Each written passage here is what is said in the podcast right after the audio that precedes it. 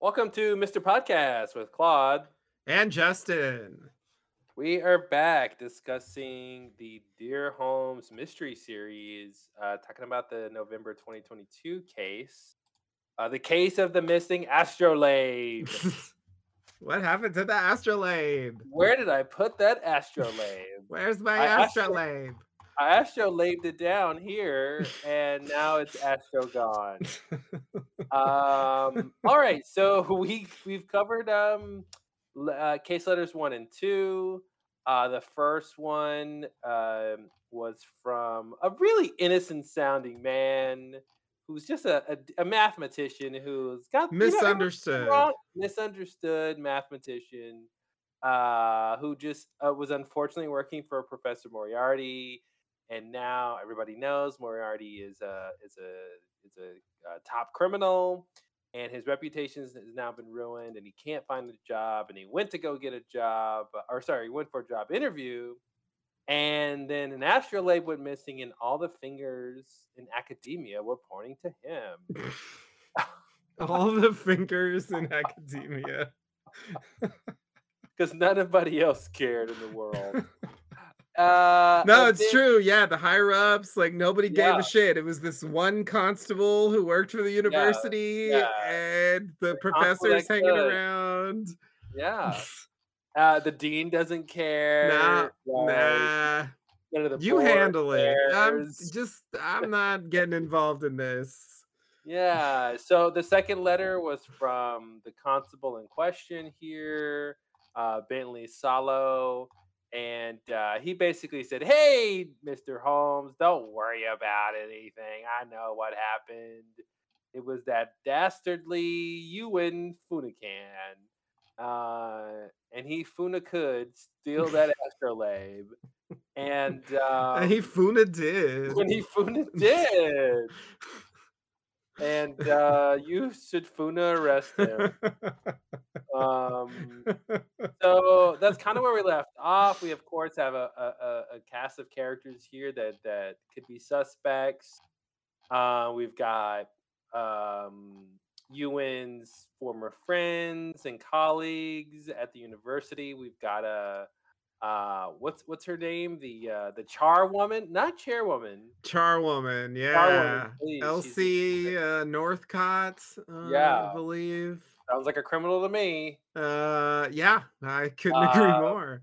she's the one who who discovered the case was missing after earlier not seeing yep. any any she had a key to the case to it yeah. Um, um and uh, then we've got the two professors, uh, one of which was playing music very loudly, which could have hidden the sound of a case yep. broken. Yep. Yeah. That's right. That's right. Uh, that yeah. was kind strange. Yep. Yep.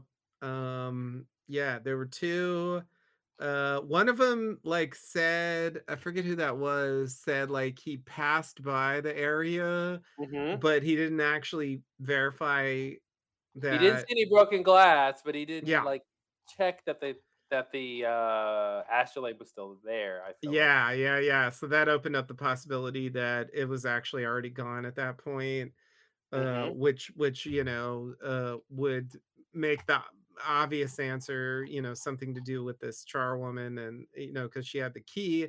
Mm-hmm. And you know, maybe she's in, in cahoots with with one of them or, or both of them. I remember one of them was had this kind of like me too movement. me too harassment stuff uh insinuated uh so you know i don't know if that has anything to do with it but uh it seemed like a weird detail to throw in so yep. um uh, and then there was uh you know obviously um you know the constable himself uh yep. you know there's some weird stuff with the soot um he and, protested too much about his sleeve being torn and let's yeah let's not forget the torn cuff and yeah. the uh cigarette case with the numbers on it which yep uh you know he mysteriously eight, did 15, not mention 15, 23 42 exactly yeah yeah does it mean something? I don't know maybe it's just a serial number for his cuff. Or a really might case. be. sorry for a cigarette case yeah. Yes yes. Uh, and uh, and we had um this mysterious jeweler, uh, Theodore Wicks, uh, Oh yeah, they name checked the jeweler. named at the end, and it's like, okay, um, you know, uh, why? You know, you just have to ask the question, like, why give a Mhm, name to a character if there's no mhm, relevance? You know, so it makes me think that yeah. character will come up again. Yeah, a Um, name in the first act goes off in the third, I heard. yeah. Hey, that sounds like a genius said that. Um, Whoever said that was a genius. oh, and there's also the question of like, uh, well, uh, why is there so much glass? And and Mhm. another question is, who put the stone there? You know, in in place of that. Ah. You yes, know, the rough stone. yeah. Why was the rough stone there? And was it verdigris or was it Oh, green? was it green or green? Yeah, Um, yeah, that's a question. It was brown. Yeah, it was the was the green color from oxidation and rust because it was copper. yeah. Right, right, right. Which is what that's supposed to be. So, Yeah. like, that's just a weird element. Like, like the first letter Ewan is, uh, you know, saying like, "Oh, that must have been used to break the the case," you know, but Mhm. Like the inspector doesn't even or the constable doesn't even say that. Mhm. And I'm not. Yeah, it seems like it's a message.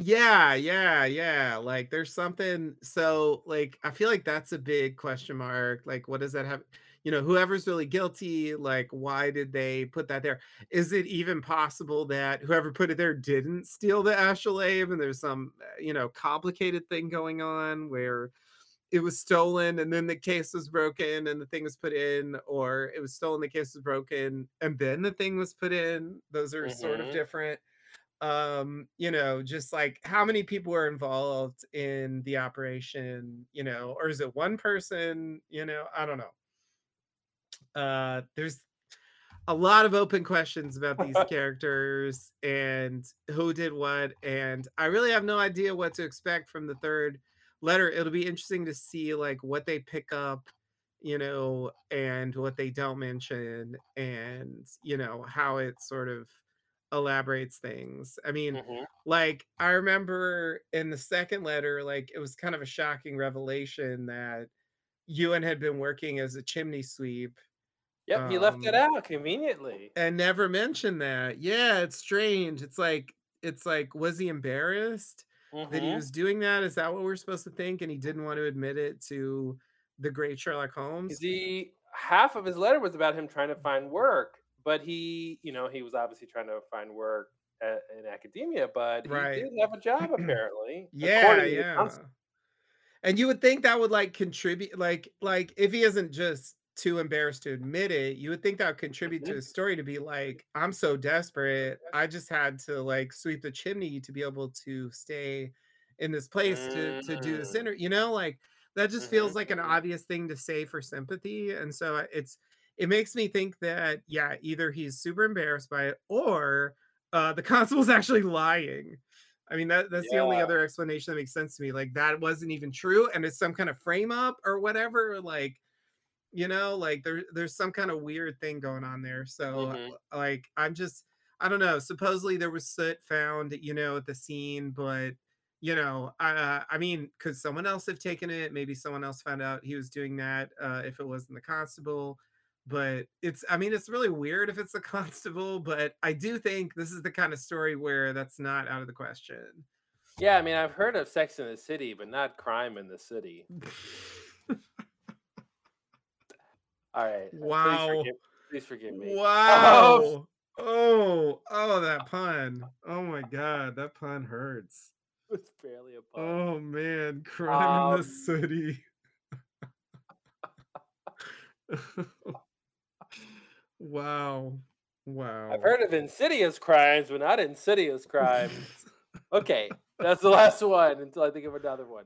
Okay, so let's see. I have just cracked open case letter Ooh, three, and. I, I have just electronically mailed those to you. I have just Um, electronically received it yeah. and electronically So opening it right now. so one of the cool things I didn't I didn't know was going to be a part of this um, uh, experience of the Dear Home series is is actually the experience of opening the letters and seeing who they're from. Because before you Yeah. even read the letters, it tells you something about what's to come. And Yeah. so the second letter was a surprise because it came from a different person related to the case. It came from the constable instead of the Right. person who was accused, uh, who sent us the first letter. So this letter, Justin, as you as you're seeing right now, case letter three is even extra interesting because it's two separate letters. Oh shit. I just went to the end and I'm like, oh wait, that doesn't make any sense. And then yeah, it's, It's two not only the letters. two letters, but guess what? It's letters with the same uh, letterhead from the Cheshire Constabulary and Right. from the same date. So I think I haven't read them yet, but I think it's from. Is it from two different constables? No, that's not true. No, I it's from should I tell Well, I don't know. It's a secret? or are you gonna read it? I now I'm don't know. confused. I see who it's from. I see who it's from as well. Okay, so I guess we'll spoil the mystery. The first letter is from uh, Ewan, the suspect, Ewan again. and the Yeah. second one is from Albert Tierney, who I don't know who this is. Have we heard? Who is introduced in the first uh first sentence of the first letter, uh, who's apparently a lawyer. Aha! That's why they're sent together on the same date. Okay, cool. yeah. Now, Yeah. I guess I guess the the the what we're supposed to believe is it's sent on Cheshire Constabulary letterhead because he's in jail. Being held there. Yeah. He's Yeah, I think that's the idea. Okay, cool. I thought I was getting really nervous because I thought two different constables were going to be like, "Hey, I'm the real constable. uh, yeah, don't believe the other constable, believe me." Don't believe his lies. If you get a letter from a different constable, he's lying. There's no other constable but me. Yeah, uh, and it it I just looked at letter two, and it does match pretty well uh what letter two looked like. Okay. Oh, did you do Uh, the forensics? so- yeah, I was just doing some light your- forensics. You got your magnifying glass and Yep. made sure it all Yep. matched. Okay, good. I just wanted to see, you know, is that what it looked like? And it, it is. So, you know, I will tentatively uh, believe uh, the the source of these letters. hmm I don't know if I'll believe what they say, but Well, um, I'll, I'll just note one difference between the letter, case letter two, which came from the constable, and the case letter three, which came from Ewan and his a lawyer, is on the letterhead. On case letter two from the constable, the date was handwritten, 3 May, mhm, and it was typed uh, in the letter yeah. from case letter three. So maybe I that, maybe that. that means nothing. Maybe it Yeah. means everything. So Justin, I think Yeah. I think since since there's two letters, uh, I'll read one and you can read the other. Um, okay, yeah, I was gonna ask you want me to read them this time since you were yeah, we uh, can had to read them last time, could- but we can split if you want. That's fine. we can split them up. That way, we both have a 50-50 chance of understanding what's happening. Okay. Yeah, yeah, yeah. And I'm sure I'll have to go over it again anyway. And Yeah. I'm sure we'll go over it again regardless of who reads what. So Right. anyway, yeah, that You wanna- you- that sounds like You want to read the first one? Shall I start? Okay. All right. Well, here we go.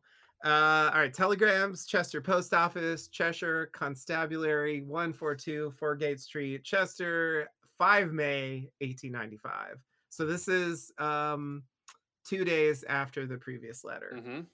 Okay, here we go. Dear Mr. Holmes, I deeply appreciate your retaining Mr. Tierney to represent me. When Providence allows it, I will repay you for your kindness. By now, you've certainly heard of my arrest last night and some account of the events that led to it. Per Mr. Tierney's okay instructions, I am putting down on paper the day's events from my perspective. Didn't you already do that? In hopes that, sorry, I won't comment that much in hopes that you might be able to glean some detail I've overlooked and refute the charges leveled against me. On the night of my arrest, I'd been in my room at the Adelard Arms, really more of a rented closet, for over two hours. The room has just enough space for a narrow, lumpy bed and a few hooks for clothing and a small pine table to hold a jug with, quote, drinking water so rusty and opaque that I wouldn't drink it if I were dying of thirst. It was on that lumpy bed that I sat, working on a proof to keep my mind sharp for prospective employers when Co- Constable Sallow began pounding on my door. This was moments before eight. My only visitor before that had been the chambermaid at close to seven. She's a lovely girl who just moved here from Wales last week, though that didn't make the pitcher of fresh, quote, fresh, cloudy water she delivered any more appetizing. Opening the door, I demanded to know why the constable was calling at such a late hour. He answered, A little bird told me something about you, Finucane, then demanded to search my room for the stolen astrolabe. I was irritated, but knowing I didn't take it, I embraced the opportunity to clear up the matter. The constable went through the clothes I'd hung up, mostly some plain shirts and my quote work trousers, and then asked me asked me to show him the bags I'd traveled with. I did so, opening the lid of my old leather trunk, and he verified it was empty, save for a booker book and two, a book and 2 Mhm. Sorry, a book and two of my journals. For, Sorry, say for I- a book, it should have a comma and two of my journals. Yeah, yeah, that's I think that's what messed me up there. Okay, sorry. A book and two of my journals. I demonstrated that a sack in the corner of my room was full of soiled clothing. He rifled through the sack, then proceeded to inspect the bed, nearly stomping on my toes as he pushed past me. Listen, this guy With- did it. He just he's just so like uppity. like he did it. Like I don't care anymore. With each item he inspected, he grew angrier. He interrogated the pillow. Hey, pillow. Before- Who did it? Tell me what you were doing last night, pillow. Why are you filled with feathers, pillow? Before searching the bed sheets and turning over the bed, I was worried he might start pulling the feathers out of the thin mattress, but he dropped it back into place after an interminable minute. As he stormed out of the chamber, he looked over to the table and paused. His gaze was fixed on the jug of water. After a short pause, he took it up and poured the rusty water out onto the ground.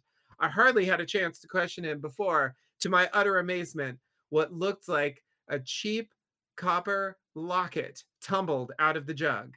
The constable picked it up and asked me, What's this now? as he inspected it. I told him I had no idea and that I hadn't noticed it when pouring my glass of water earlier. He nodded as he Mm. fiddled with the object in his hand. Seconds later, it split open and a shining red stone the size of the nail on my little finger fell out. Anyone else been in your chamber? I was relieved to hear something besides an accusation and explained to him that no one came into my room. I've been there ever s- Thank you for the opportunity to say it wasn't me, but as it was probably me. I mean, no one. I I've been there ever since the new water was delivered by the chambermaid. I can only assume that someone slipped the stone into the pitcher before it came in it came to my room. Hmm, he said. He observed my clothes on the wall again, and as he did so, the chambermaid walked past the door to my room. Constable Swallow summoned her and asked her if she'd lost anything recently. She shook her head. He held the locket up so that she could see it clearly. Are you sure? What's your name? She answered, Winnie, Winifred, Dowar, Dawar. Sallow handled, sorry, Sallow handed her the locket, asking, This isn't yours, Winnie? She turned it over in her hand several times as she said, No, not at all, and returned the object. And this? He asked, showing her the shining red stone. The chambermaid stammered, No, I, it's very nice, my, but no, it's not mine. Constable Swallow went on, and you've never seen it? She quickly shook her head. Of course. I'll still need to speak with you before I leave. Oh, sorry, that's him saying that. She quickly shook her head. Of course, I'll still need to speak with you before I leave, he said, before asking her to wait outside. Once the maid left, the constable's countenance darkened. He began to question me more aggressively. Curious engraving, no? He showed me that an elegant letter M was etched onto the interior of the locket's lid. There was also a series of numbers scratched more crudely along its bottom. Curious? I asked. uh, uh, yes, you don't know Uh, y- yes, you don't know anybody this might belong to? Thinking I'd realize what he was suggesting, I shook my head no. I told him that if it belonged to Mac, I'd expect an MB or simply a B for his family name. Constable Swallow chuckled and said, Not that old friend, your other one. And stressing the first word, he added, Mhm. The professor. All right, all right. I, fucking, I get it. Yeah, yeah, yeah. Uh, I I tried to protest my innocence. I explained the nature of my prior connections to Moriarty, but it did no good. You're drawing dead, Sallow told me. You might as well fold now. Never heard that expression. I know. I insisted that I'd never seen the locket, but the constable calmly said, Oh, just the locket you've never seen then. Restraining myself from shouting, I explained, Or the ruby ninth. Before I could finish, the constable continued, You know it's a ruby then. It didn't seem a great leap to suggest that a ruby red stone might in fact be a ruby, but I was too nervous to point that out. Moments after that, I was being led out of the inn in shackles. The chambermaids, there's more than one, couldn't help but look and whisper to each other as I walked past. The handful of men drinking at the inn, Ken Gorwid among them. Oh! We're looking, mhm, we're looking, what are you doing here? We're looking over their shoulders and asking the innkeeper questions, no doubt about my arrest. At the station, I spent an hour or so alone in my cell before Constable Sallow returned. He said that experts will need to be consulted about the red jewel found in my room, but that he'd already spoken with officials from Adelard. I expect Mac or Kin were at least some of those quote officials and verified that quote it is highly likely this was a gem taken from the astrolabe and therefore from Adelard College. Thank you again for dispatching Mr. Tierney this morning. Uh you are the first person in years to give me the benefit of the doubt and given the pivotal role you played the downfall of my former employer i think it's remarkable that you've been so decent to me i am depending on you please to help me out of this horrible ordeal yours truly ewan finnegan Wow. What's it gonna say? Like, why is the case getting more complicated? i know right they added shit okay i have do you want to read your letter because i I've I already don't got some know. I don't think we can add on to it. I've already got questions too. Um, okay. Let me start with just processing what we read. okay So, where did the locket come from? Yeah. Uh that's a good question. Definitely. So, okay, so let's see. Um so he he goes in um a jug of he's looking around. Uh let's see. He poured the Is that- rusty water on the ground, and then he said, "I hardly had a chance to question it before. To my utter amazement, what looked like a cheap copper locket tumbled out of the jug. So copper, let's under underline copper, Mm, good point. Good tumbled point. out Yeah. of the jug. So he found. So this was the jug of water that the chambermaid brought. Yes. The water that he said was too dirty to drink, even though earlier, even though later he says he drank it. Wait, he said he drank it? Yeah, he said. Let next sentence. I told him I had no idea and that I hadn't noticed it when pouring my glass of water earlier. So he says he Hmm. poured a glass of water from this thing, but but before he said it was too. The water was so rusty and opaque that I wouldn't drink it if I were dying of thirst. Well, maybe he poured it into the glass and then then he saw the color And then he said, and "Okay, okay." then he didn't said he won't drink it. I'm just saying it's possible. He didn't say he drank it. He just said he poured a glass. Okay. He put in a glass. Yeah, yeah. I mean, yeah, we'll see. We'll see. Presumably, the chambermaid brings in uh, a thing of water with the copper locket in it. Maybe she doesn't know it's in there, but she brings it in. Was it already in there? I I'm mean, assuming I it think was already there's in there. What if the constable like put it in there while I'm he's like searching around? I'm thinking Gorwood might have put it in there because he's at the. I end. agree. Gorwood looks very suspicious Yeah. by this mention at the end. Yeah, Yeah. I agree. And agree. so, okay, so not only that, not only did they find the locket, but then seconds later, it split open and a shining red stone the size of my nail fell out. Okay, so okay, so that fell out of the locket. So the locket had the gem, the the red stone inside of it. Yeah. So the locket itself isn't necessarily from the astrolabe, but the but the gem is from the astrolabe. The gem is, yeah. I guess it'd be too weird to put just the red stone in the water. They had to put it in a container, like an infinity stone or something. Mm-hmm. Yeah, something like You have that. to have a container, or else you can't control the power. Yeah, I don't know what the point of that is. Maybe just to make this insinuation about Moriarty. Ah, the Um, M. Okay, so the M was on the locket, Yeah. not on the not on the gym.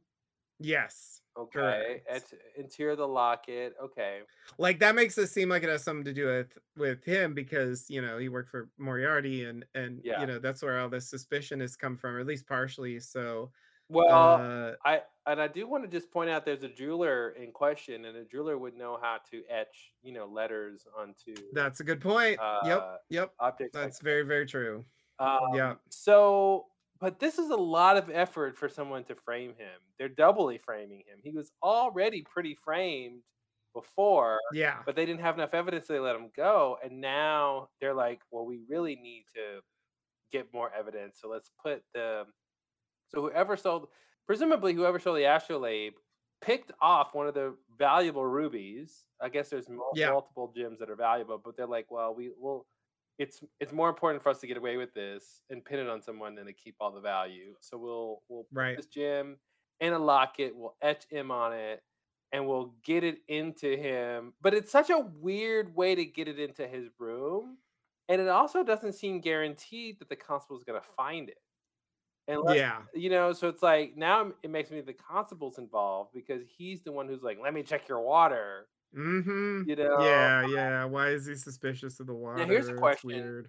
in letter two from the constable, he says that he walked into Finnegan's room and was like, I didn't see anything suspicious. So is this the version of him not seeing anything suspicious, or is this another encounter? Wait a minute. Remember? Wait a fucking minute. Hold on. Yeah, Ooh. Yeah. Oh, that's a good point. Okay, that's not consistent. Mm-hmm. Okay, okay, because he said, yeah, he said, um, He did say at I the end, located. he says the end, I plan to pay a visit to Mr. Finnegan at the Adelard Arms tomorrow at dawn. So, Oh, so maybe this is what that is. so the first time, what does he the first time though? He says, uh, he says, I located Finnegan at his lodgings and brought him to the station for questioning. This interview bolstered my theory. Uh, blah blah blah. Uh, and then that's when he finds out about the chimney sweeping. Mm-hmm. um uh so i guess yeah i guess i'm i guess i'm confused again because i thought he was being held at the constabulary but this makes it sound like I like don't think he was. true I think they in his letter he said there wasn't enough evidence to hold me, so he let me go. So he goes back home. But then I thought in the second letter they say, but why is he writing from oh wait the constable wrote the second letter yeah, the constable wrote the second letter. oh okay okay so constable goes back finds the ruby thing then takes him in Well, I think he goes there and doesn't see any evidence of the ruby thing, and leaves him, and then comes back later yeah because he, yeah yeah yeah yeah yeah, because he. I'm trying to. I can't find where he said that he looked around and didn't see any evidence of it.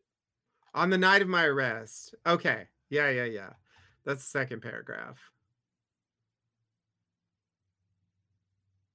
Uh, where is it in in the letter too, where he talks about looking at Finnegan's room? Uh it was uh it was towards the end, I think. Um uh uh this is um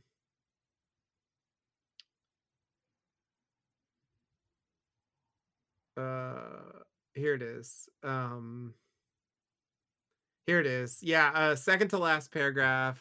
I plan to pay a visit to Mr. Finnegan at the adelard Arms tomorrow at dawn. If all goes well, I'll have the opportunity to inspect his lodgings, even if only briefly, for any signs of the missing missing astrolabe. Okay, so he didn't say he already inspected it briefly. He he was saying he's gonna do it later. yep. Oh, okay. So this is him doing Yeah. it later. Okay, This is that that. Yeah. That makes a lot more sense. Okay. Okay, but, uh, there's a little problem here. Problem? Uh, he's he says, uh, he says, um, "I plan to pay a visit to Mr. Finnegan at dawn." Yeah. So this would have been on the 4th of May. in this letter, it says, "By now, the se" you know, the first paragraph, "By now, you've certainly heard of my arrest last night." Yeah. So so he so Finnegan came was supposed to come at dawn on the 4th, and sorry, Constable was supposed to come at dawn on the 4th, and Finnegan was arrested in the evening. So there's a time jump, but it's still the same day. It's just a time. Why in the evening? Wait, so he found he found evidence of the astrolabe there, and he didn't arrest him then? He he waited Well, and arrested him let's see what, what he says. He says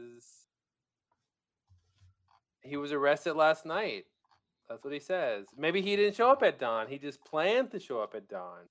Okay, I'm just I'm just noting slept in. Hey, it's a weekend. Something's weird with the timeline here. constabling all week. You know.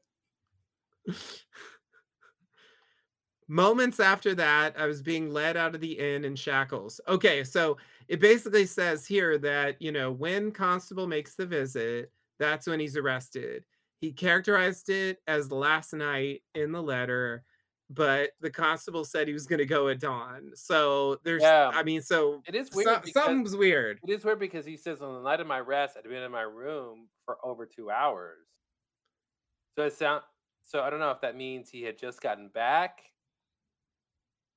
I don't know how much we're supposed to read into that, but on the night of my arrest, I'd been in my room for over two hours. So that means that there was a period of time that day that he wasn't in his room.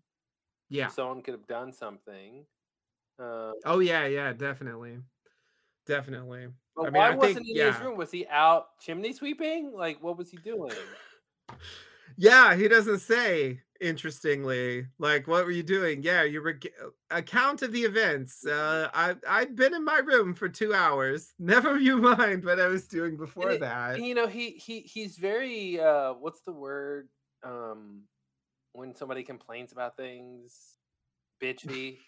Um but like Yeah. he's like it was on that lumpy bed that I sat working on a proof to keep my mind sharp for prospective employers. Like I don't know if I buy that. You're in the middle so so you're in the middle of being accused of stealing something from your the only school that might have hired you after being turned down for even interviews at anywhere else. And instead of trying to f- use your mind to prove your innocence, you're working on a proof. Keep your mind sharp for, for prospective employers. Buy that. That's a really weird thing to be like, well, they think I did this thing. Oh well, let me work on a proof. It's not like the cases where the case was dismissed. He just they just didn't have enough evidence to arrest him at the Hold time. him. Yeah. So that seems suspicious to me. Uh, yeah. Yeah, I see what you're saying. I see what you're saying. I mean, yeah. Uh, I think I think it could go either way, but um uh just in terms of like well if he really believes he's innocent then it's like i might as well just focus on work get my But mind off it i don't know he's so not a normal person that he just is like, well, I didn't do it, so I'm just gonna work on a proof. Okay, it does make him a weirdo i agree uh, yeah I, it's just uh, I think it's, remotely possible. I think it's weird he mentions the chambermaid and gives the details that she's from Wales. oh yeah. That I don't know about why that that. was a thing. Uh, just moved here from wales last week. And yeah. in that same paragraph, the constable basically, oh, so here we go. He says, opening the door, I demanded to know why the constable was calling at such a late hour. So he's again saying it was that evening of the fourth. It wasn't at dawn. Um, and because honestly, the constable didn't really have anything else to go on. He was just like, I'll go tomorrow at dawn and search and see if I can find look, you know, anything cursory in his room. But he didn't really have anything to go on until. But when he actually shows up, he says, a little bird told me something about you. So basically, somebody ratted him out. Somebody, you know, um, said, "Hey, go check the water pot or whatever." Well, I was just gonna ask, like, yeah, what does that mean? A little bird told me something about you. Like, what is Yeah. that? What is that? Well, it means a bird says, "Hey, he's got evidence in his room because he says a bird told me something about you, Finnegan, and then demanded to search my room for the stolen astrolabe." Okay, okay. So, well, okay. So here's the thing. Like in the previous letter, Yeah.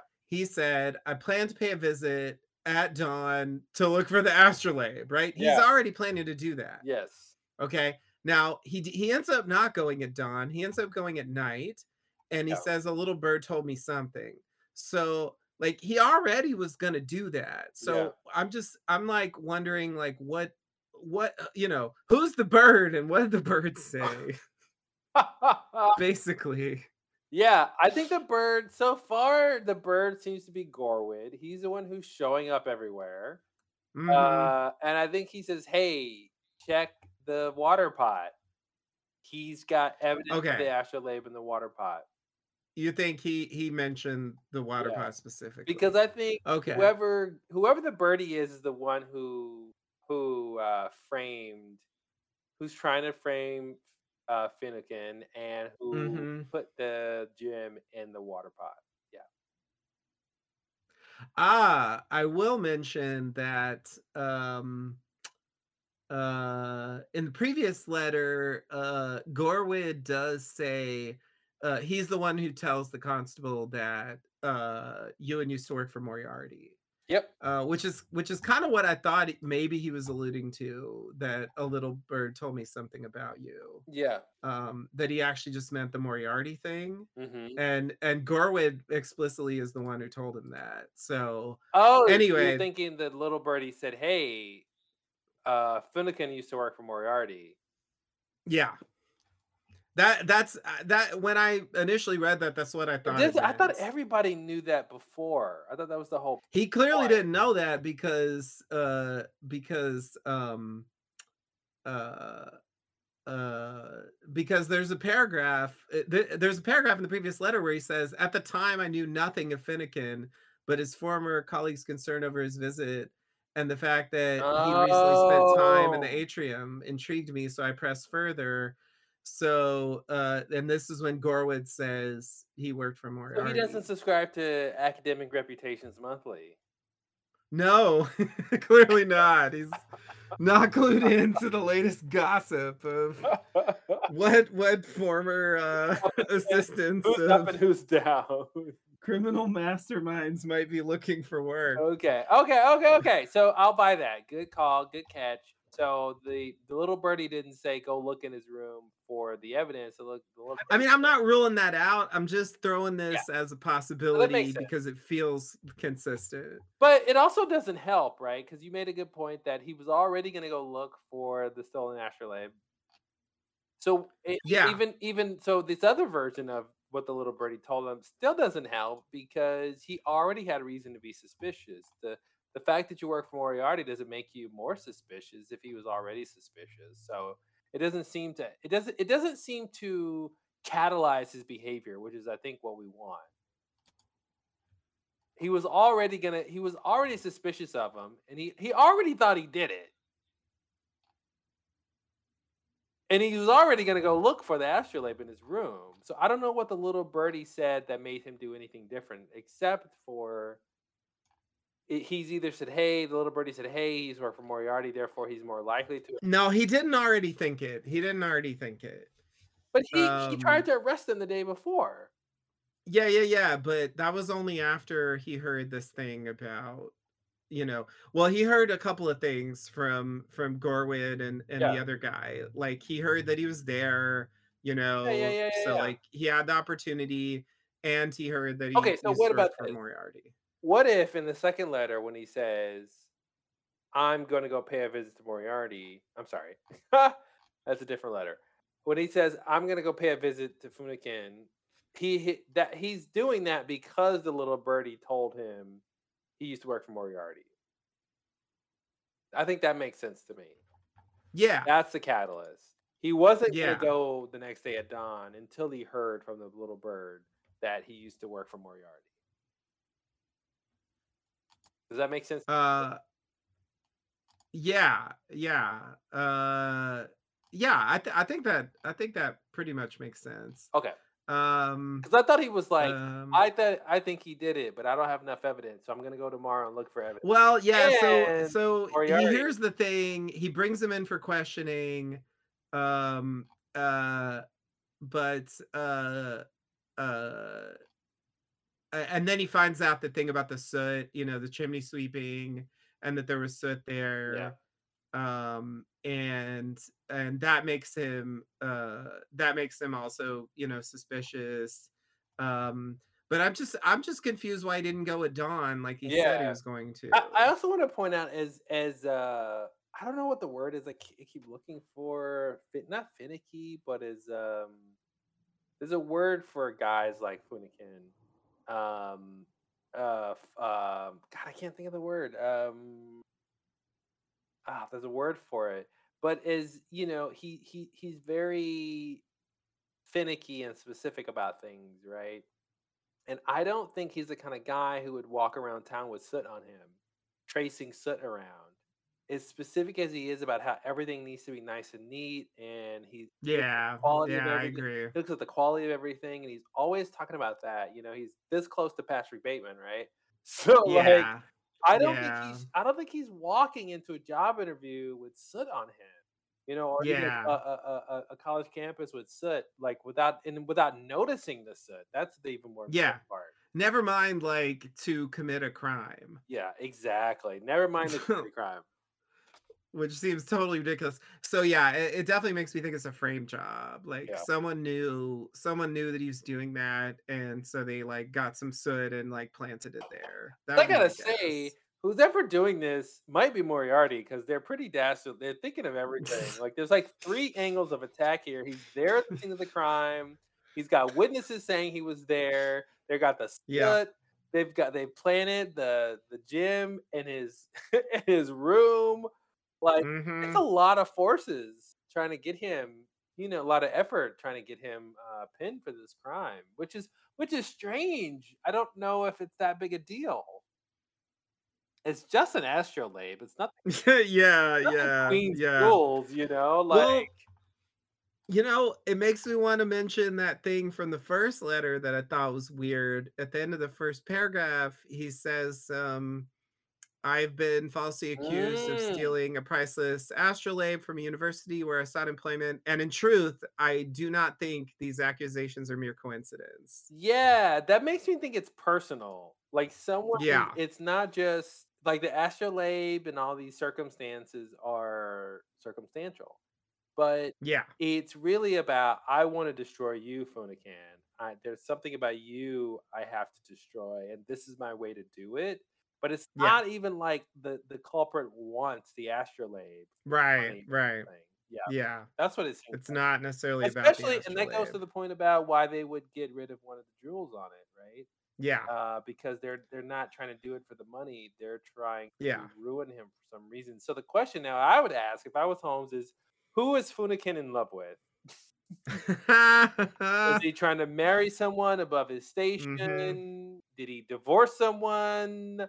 Uh, Mhm. what's what's the romance angle here? Because that's one thing we haven't heard yet is any any real thing of romance. We saw that the Yeah. chambermaid and the uh, sorry, the charwoman and the and the Me Too thing, but Mhm. that's what I would go to next is, like, what are the romantic relationships here that nobody's talking about? Because if you think about the time period here, right, this is a guy who's got no real means, he's got a reputation Mhm. he's trying to save, um, Yep. and he's he's embarrassed about his station in life, he doesn't tell people that he he's, uh, cleaning chimneys, if that seems to be true, and all that stuff. So, I I do wonder if he's trying to woo a woman who's related to the culprit, you know, and who's trying to make sure that that she doesn't marry him, uh, and, uh, and this is the way to ruin him forever because if he gets if he gets thrown in jail, there's no way she can marry him or whatever, Right. you know, and the and the person who is is doing this has told her, "Hey, you know, he's he's no good, he's with Moriarty, whatever," uh, but Mhm. they she won't listen, you know, and so this is their Mhm. way to to to really make sure it won't ever happen, and maybe this person's rich,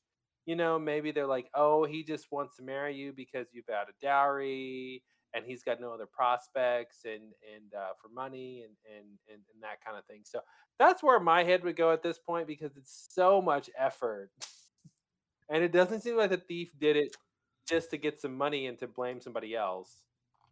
Um, yeah, yeah, I agree. Wasn't there something mentioned about that? Uh, let's see. Uh, let's see. Like when he's talking about uh the other professors, uh he says something uh that made me something I remember that uh seems sort of connected with what you're saying. I'm trying to find it here. Um okay, let's see. Uh da da da da. Okay. Um uh okay. Blah blah blah. Okay. Uh, all right, all right. Yeah, where is that? I really thought What were you what were you thinking about? uh, uh I thought there was something about something about something like um well they wouldn't steal it because they don't need the money like i i, I thought there was some line like that Oh, there at was some a line point like that. Let me think. uh i i haven't been able to find it but i i really think i remember something like that um let's see uh da, da, da, okay okay uh-huh blah blah blah okay Okay, blah blah blah. The said. Okay, I really thought there was a line like that. I I seem let to be unable to locate it. Yeah, there was in the first letter, right? Was it was that actually in the first letter? I think it was the first letter. Maybe that's my problem. I was looking in the second one. Um, let's see.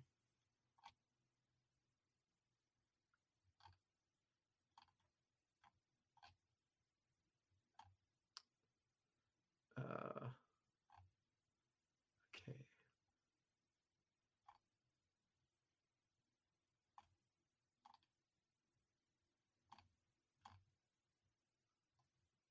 Uh, let's see. Hmm. yeah, I swear I remember that.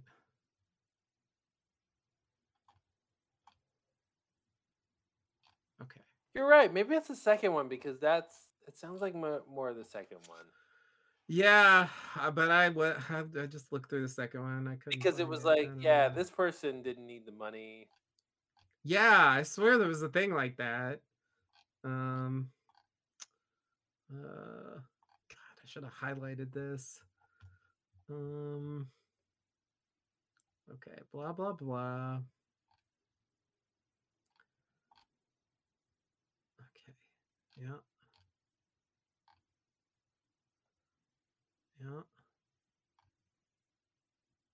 Uh, Wait, let's was it see. was it early? Oh, here we go.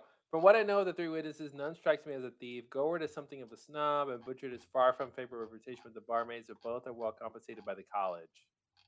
Maybe that's Ah, ah, both okay. are well compensated by the college. Okay.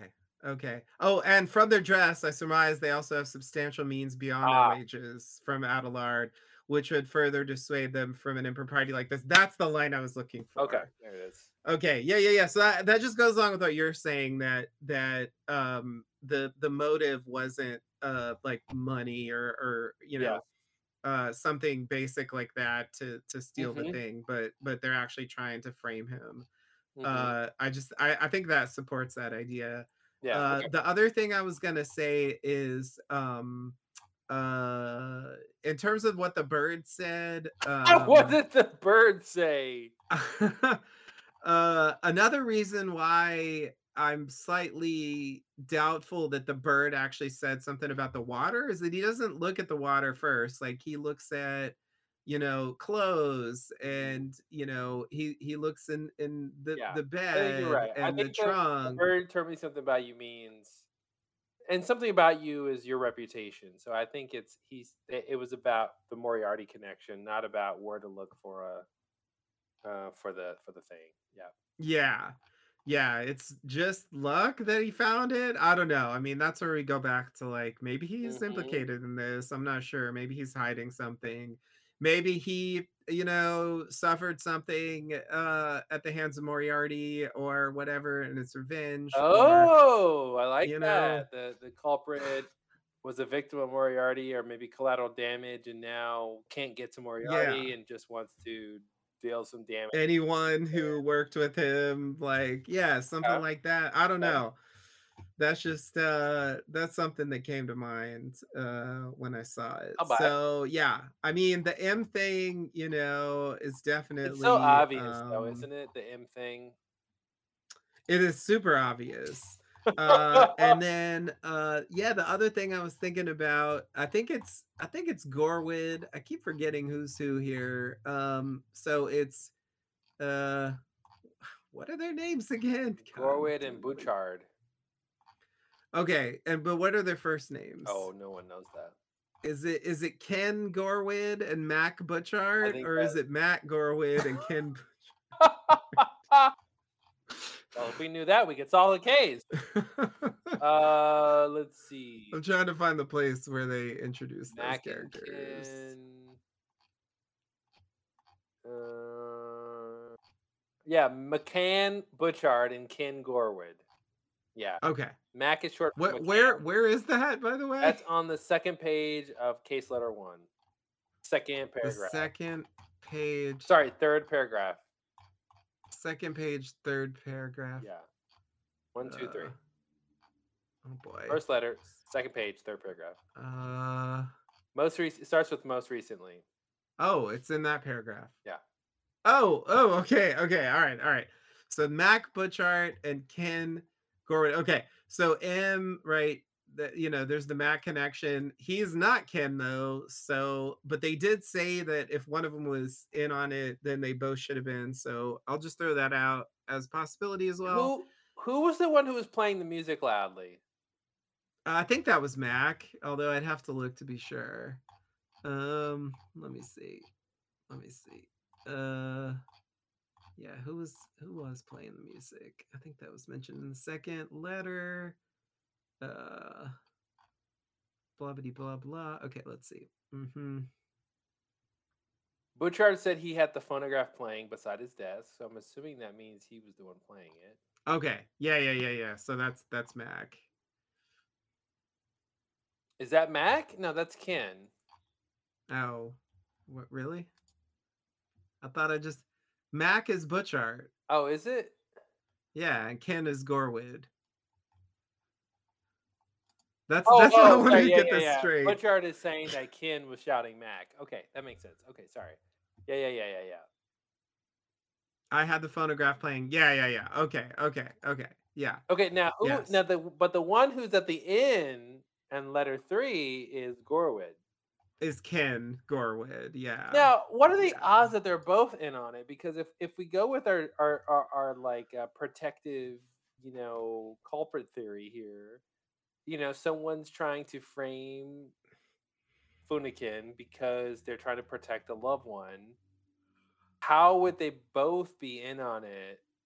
Uh oh, let's go back to what's her name, the darling no one's talked about all podcast. Um, what's her name from the first letter? Who was all Oh, Ella? Uh, is it Ella? about Ella? Not Elise. So that was the charwoman. Is it Ella? Yeah, yeah. Ella. Ella Morfitt. Are are Ken and Mac both in love with Ella, and they both want to protect her from being in love with Funikin? Oh no. Oh no. Oh no. Like, why would Um why would but if if we if we take the if we take the idea that both of them are in on it, if either one's in on it, then how could they both want to protect the same person on the same with the same severity?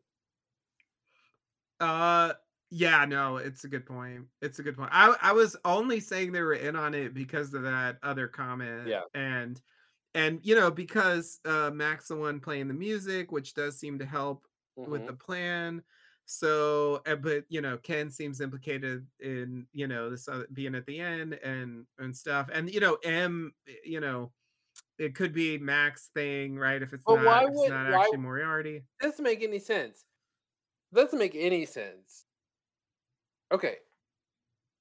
First of all, I'd love Ooh, I but from the first letter, there's also Percy Moore and Ella and Lionel Morfitt, also. Oh, here we go. So I'm just throwing that, just throwing that did, out as well. I didn't want to add that because if, if I just I just wanted to say like this is really fun trying to figure out these mysteries because there's not a lot to go on, so we're used to we're used to hypothesizing for hours with nothing to go on.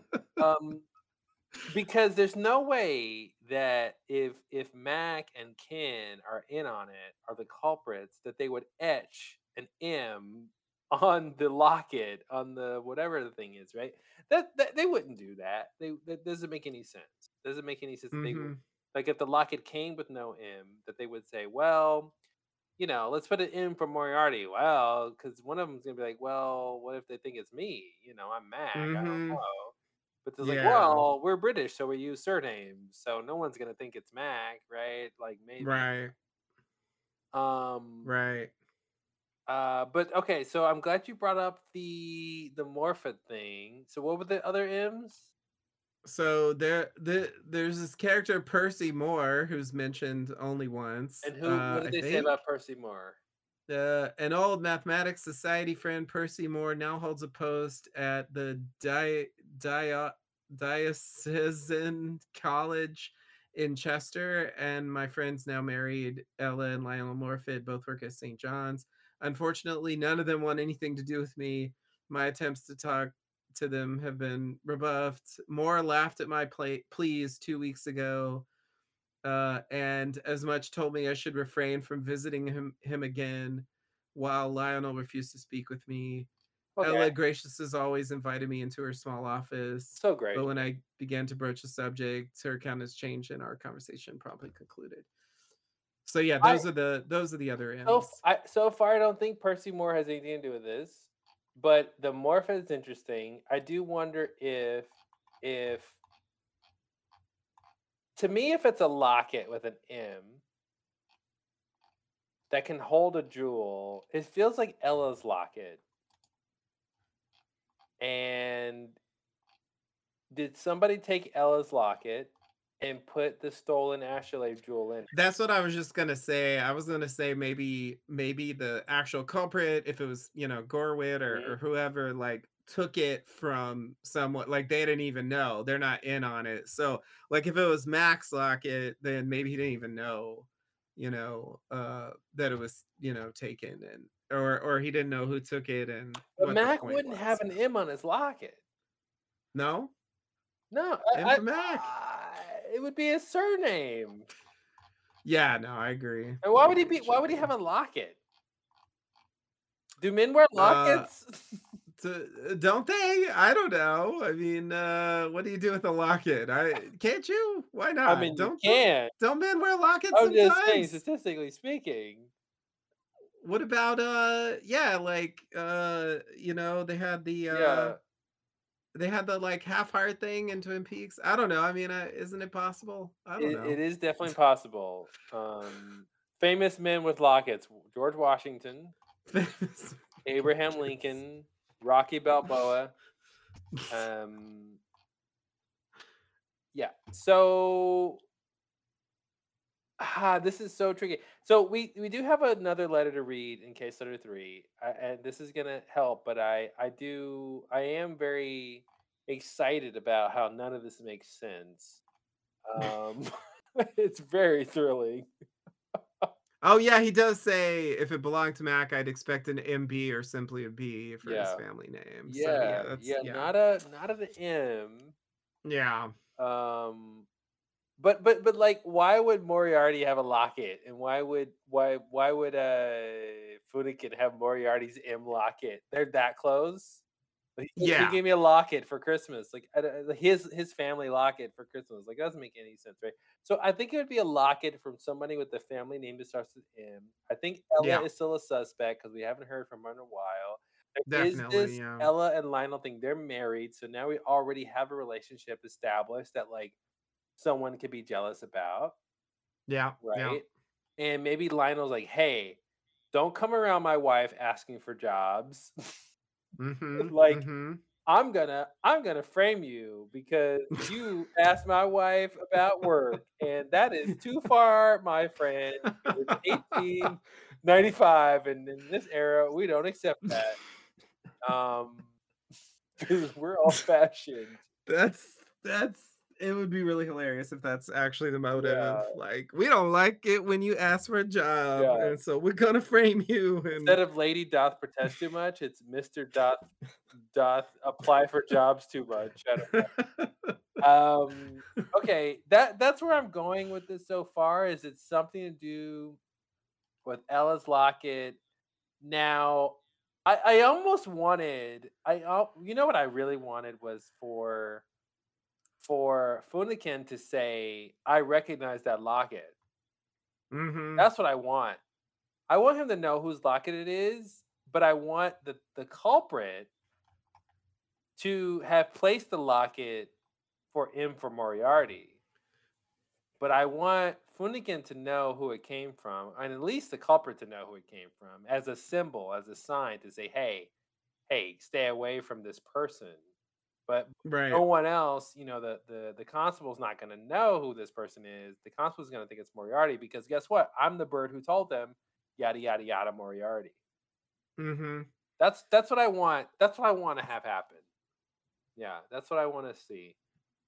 Uh, Um, okay, let me uh, know when you want to go to the next letter because I I I feel like we're we've talked a lot about letter this part of letter three, the first part of letter three. Uh, there there was one more thing I just wanna throw in, which is because we haven't addressed it, which is there was also a series of numbers scratched more crudely along its bottom. Oh, bottom. you think This is that's the important? locket.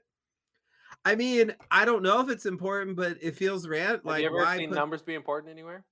I once or twice, and, you know, it just reminds me of the cigarette case with the numbers on it. It's like, is there is there a thing here? Why? Why so many numbers? Okay, where where is that at in the letter? So that is on page 2, uh, the 2nd paragraph, um, uh, right after they're talking about the locket, um, they say there's letter M, and then there was also a series of numbers scratched more crudely along its bottom. Wait, wait, wait, wait, wait, wait. Second paragraph? Second full paragraph.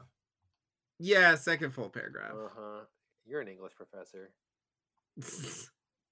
Uh wait, I still can't find it. Second paragraph? Second page? It starts it starts once the maid left. Oh, okay.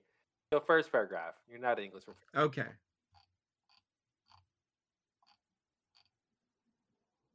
Letter M etched on the locket's lid. Okay, there was also a series of numbers scratched more crudely. Now that's interesting. The more crudely part. More crudely. Yeah. Yeah. First of all, who can tell the crudeness of etchings? I mean, that's a specific that's a specific skill. It just stands out to me because it's never mentioned again. It doesn't seem to mean anything, And this is it right? Who also saw the same he also Yep. noticed numbers etched in the cigarette case. So he's the number Yeah. etching noticer. Number etching noticer, they should call him that. He can get a job noticing number etchings. Okay, let's see. Say it. yeah, show save for some numbers etched across one of its longer sides. Yeah, so, Why um would you etch numbers in a locket? I just think I just think that it, it's the kind of thing where okay, there's always a possibility of red herring, hmm but I just ask the question, why is it here if there's no point to, you know? So and it, it just it feels like it should mean something. No, I'm glad you brought that up. I forgot about this. I don't understand why there's and what's what's even more curious to me about this is the second time Finnegan has noticed numbers etched in a yeah. in a metal, right? But he Yeah. doesn't say, "Oh, it's a birthday, it's a year, No. it's a it's any kind of you know, oh, a serial number for a bank account." Like he not Mhm. recognizing the patterns of numbers. or you know, he's just noticing that they're numbers etched in something. Yeah. So why would someone etch numbers? I mean, this makes it seem like a connection to the constable, right? The constable has a cigarette case with some etchings Yeah, he has found, So he claims. So he claimed. Yep. and now he has found a locket that has that has numbers etched on it. Yeah. And and the Yeah. constable again has not asked about the numbers. He doesn't say, "Do you know what these numbers?" He doesn't mean?" say anything about it. Yeah. Okay, so let's think real quick. Of the details that we know about the case, how could numbers be important for a date, a birth date, an interval of time, uh, a, a hiring date, a firing date, Moriarty's crimes date, a wedding date? Um, how could how could numbers um, be important? That all seems valid. I, you know, since these are like math people, like maybe there's some, you know, math The significance to the numbers. obviously has something to do with numbers, with trying to find, you know, the position of stars, things like that. Um, but why why would you need to etch? I can understand if they found a piece of paper with num- numbers written on, Mm-hmm. but etching is like we have to remember this forever, or this is a significant date, or if anything Yeah. fails, the numbers are here. Right. You know, so why would they be etched into a locket? And why would why would that be? It's it's seemingly on one level so important to etch numbers into it, but so unimportant that you're going to give it up as evidence in a crime to frame somebody. So you don't, Right. you don't actually need the numbers because you can remember them or write them down somewhere else, Yeah. right? But you Yeah. so you're willing to give up the locket to plant evidence in this, right? So that's Right. weird. Right. Now, if the constable did it, you know, he's the one who's seizing the evidence. So, Mhm. You know, there's there's at least that the possibility, but in general, yeah, it's it does seem like whoever left it doesn't necessarily care about it and that it's mainly just about the framing. Mhm. So then why are they mentioning the numbers? Or are the numbers supposed to be some kind of message? I mean, he's clearly not getting it if it's true, unless he's concealing the fact that he knows what the numbers mean. I don't know.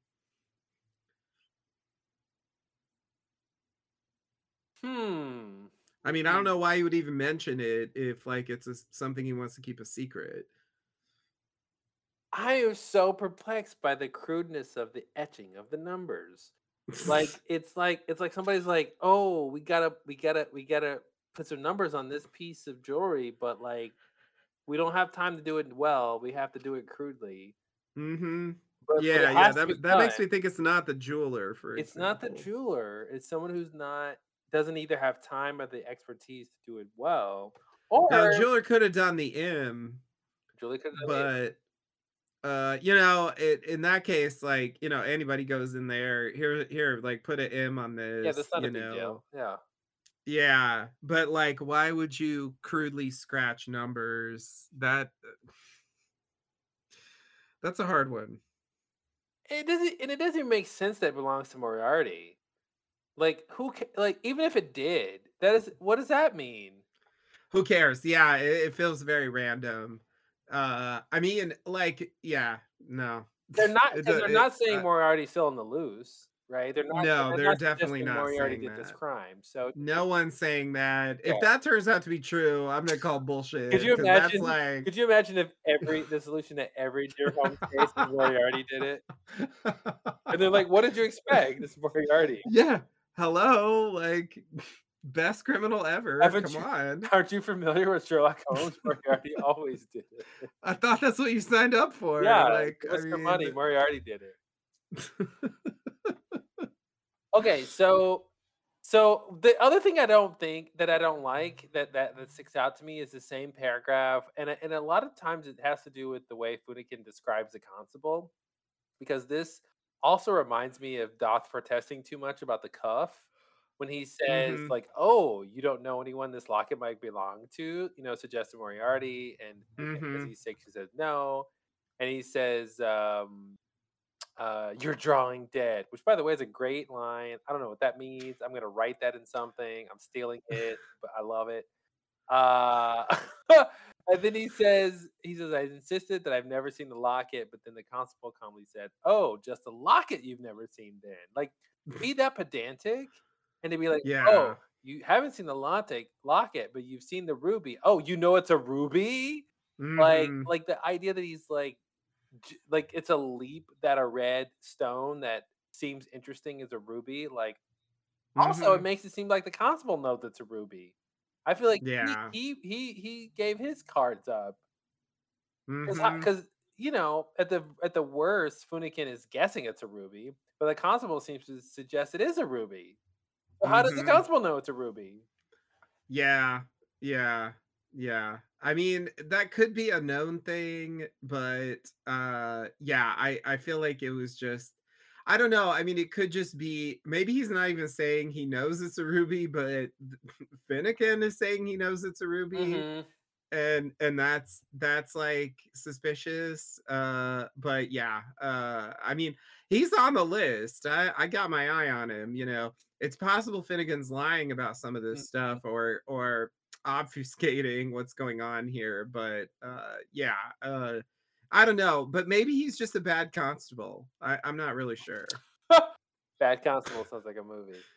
Um, um, yeah, I agree. Maybe he's a bad. I, you know, I don't think the constable's in on it, even though there's a lot of weirdness around him. I, ah, God, unless he's the jilted lover and he's the one protecting someone from Finnegan, hmm um, I can't quite see the way he has described his aspect of the case. Doesn't seem like he is is is the culprit, but he's definitely on the list. So okay, so I think we should go to the next letter. yeah Um, and let's see what evidence we can we can uh, discern from there. You ready? all right i'm ready All right. Okay, here is letter number two in case letter number three. That's not confusing.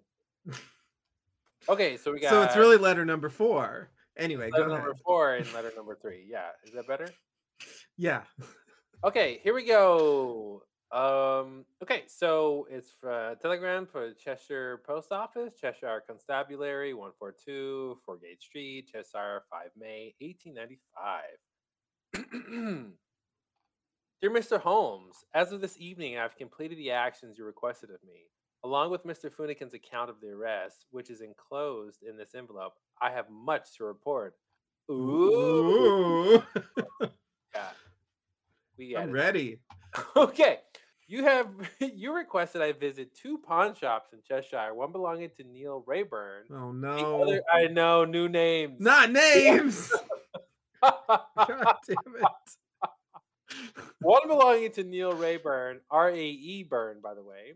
Ray. The other Ray Burn. The other two er, earn yeah, they never say A in British English unless you're a pirate.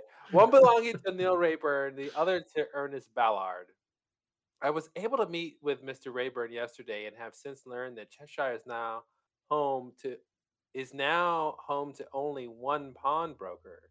I spoke with him at 10 in the morning. what? I'm sorry. Go ahead. I'm totally now. confused already, but go ahead. Uh, Holmes said go visit two, and this dude said there's only one. That's what I'm hearing. But he just named another. Okay.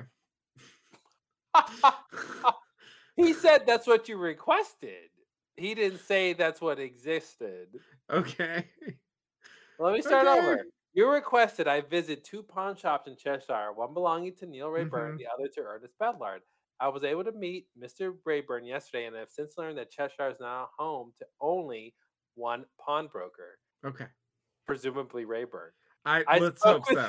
at 10 in the morning. His shop is past Cheshire's Fruit Market, a 25 minute walk from Adelard Arms, the inn your client was occupying. Oh, was. Ballard's shop is almost exactly halfway to the market across the rectory. When I walked past it, there was a wooden sign nailed to the door, quote, out, period, sick, period, all caps, was written across it in yellow paint. I was told more about this by Mr. Rayburn, whose shop was empty save for the two of us and his assortment of trinkets. When I was first when I first walked in, I spent some time observing the items on display. He has a number of fine rings and an exquisite collection of antique furniture, including impressively large clocks, but no sorts of quote artifacts, such as the astrolabe described in your letter to me. I introduced myself as quote traveling scholar and told the told the shopkeeper I'm fond of certain antiquities. Do you ever come across such things as dot dot dot? I added antique jewelry. Sorry, ancient jewelry. For example, an old mariner's tools. Yikes. As I that was editorializing. As I mentioned this, he smiled and nodded, saying, Yes, yes, just one moment. And he exclaimed, I'm editorializing. He disappeared past the black curtain to the back of the shop and emerged shortly afterwards, carrying a wooden chest the size of a large melon. You guessed the melon. Sorry, I'm gonna stop. Mr. Rayburn set it down and proudly showed me his most prized possession. This consisted of two meager. Is that how you spell meager? That's the British way to spell meager. Yeah. wow. They just do everything backwards, don't they? Yep. Yep. This it's consistent- French, you know, Meg. Oh, there it is. Why pronounce the R? This consisted of two meg raw emeralds, a number of quartz rocks, a chunk of bismuth, which I in fact identified for the pawnbroker, and a tiny pouch containing several misshapen pearls. Recalling your description of the astrolabe, I asked if he happened to have any gemstones resembling a flower petal, perhaps, or even larger, excuse me, perhaps, or any larger refined stones. He shook his head and said, Nothing too nice has come by here in some months. This is when he confessed that his business had been suffering as of late, in spite of Ballard's shop closing. Ernest Ballard, it turns out, has been, quote, out sick for nearly two months. Mr. Rayburn Okay. explained that the last time Ballard opened his shop was in March, and that the last time he saw him, two weeks ago, the man could hardly speak through his coughs.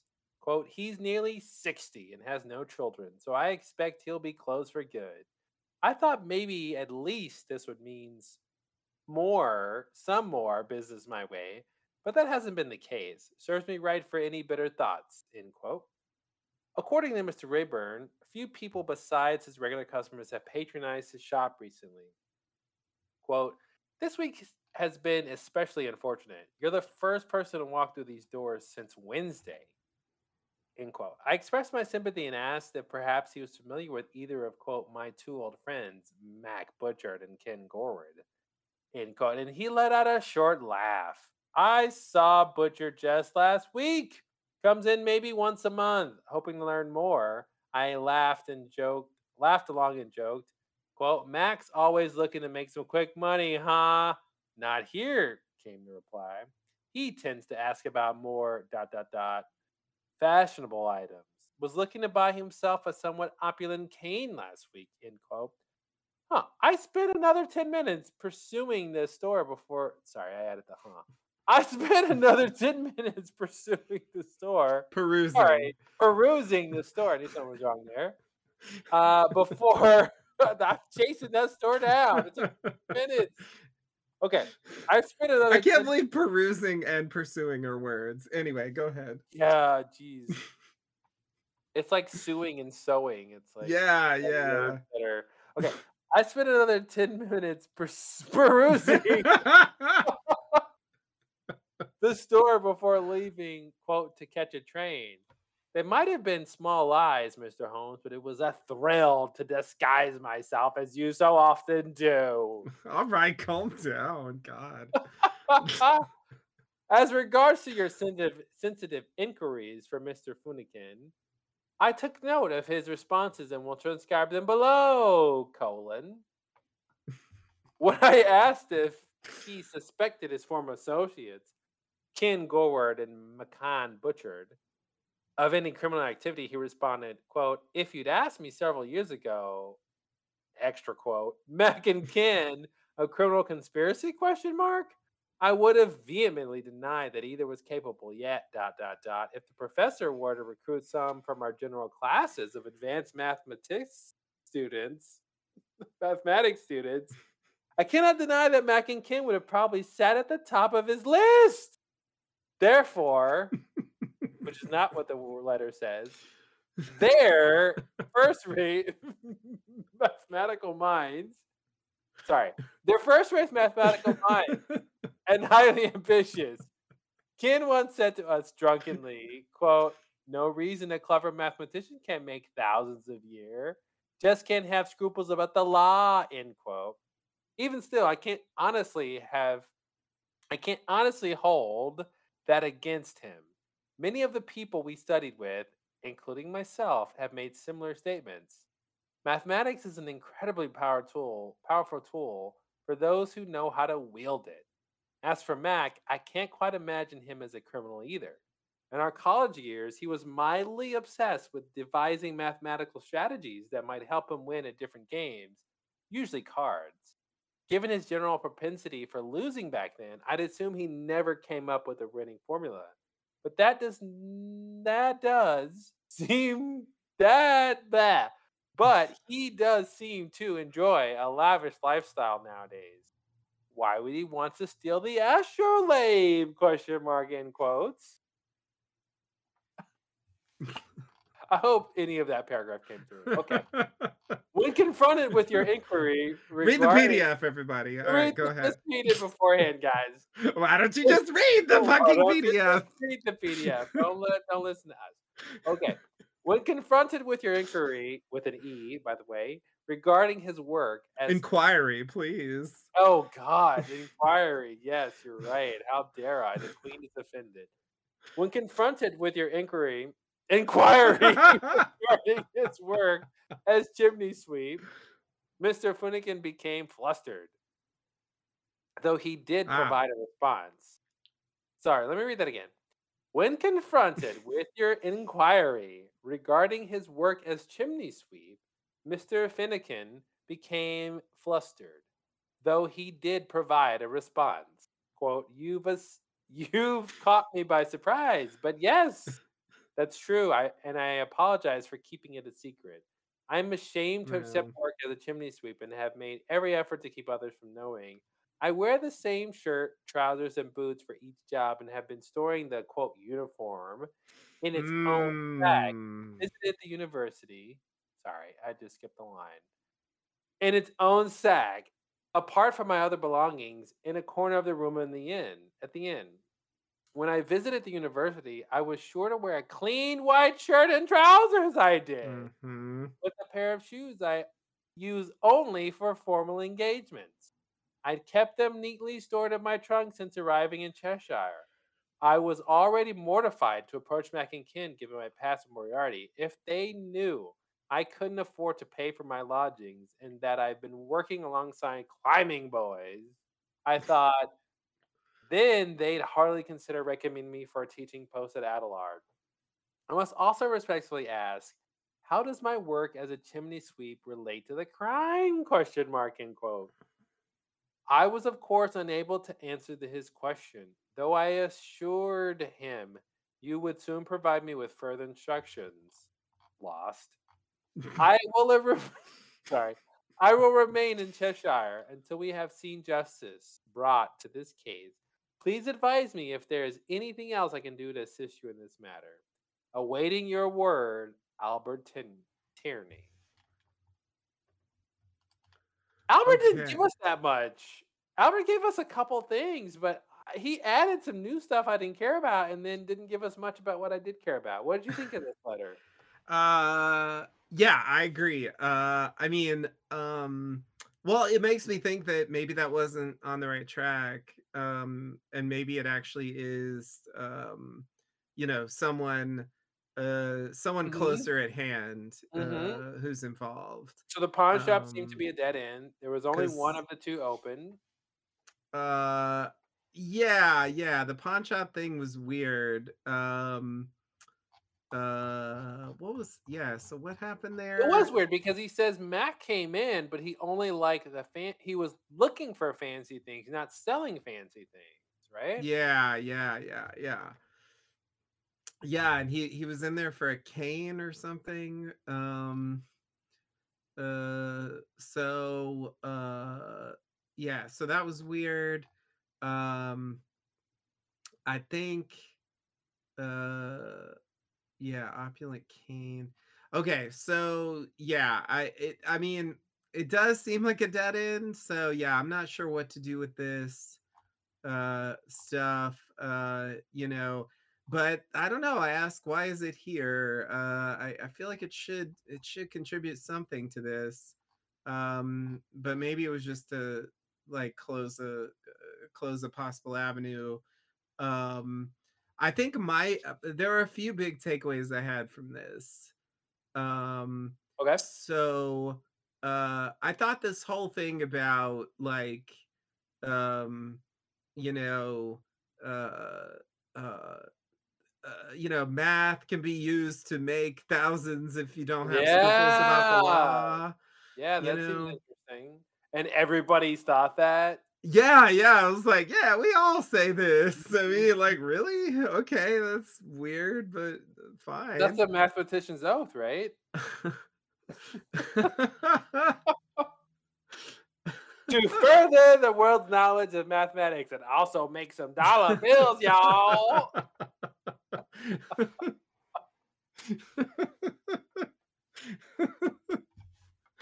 that's yeah, that's what it's all Yeah. about. Um, yeah, so um uh and and yeah, if the professor were to recruit someone Mhm. um you know um so it, it almost made me think oh could could mac and or ken actually be secretly working for moriarty or Yeah. or or you know connect like what they're doing is connected somehow to moriarty or, or the fact that finnegan used to work for him but didn't really work for you know i don't know like it Mhm. just it It it, it almost seems like Finnegan wasn't good enough to actually be recruited by Moriarty. Yeah, yeah, yeah, yeah. That that's definitely how it's portrayed there. Um and I mean supposedly that's what he said. Uh well, yeah, I'm going to assume that's what he said. I, I hope we can trust this Tierney character cuz I, I don't want to assume everyone's lying here. It gets uh Yeah. exhausting.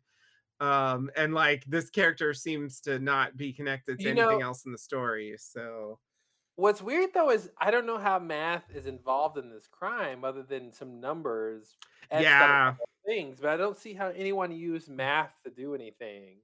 Yeah, I agree. I agree. There's it's not obvious. The I mean, yeah, one the plus one equals money. We all know that. But Yeah, yeah.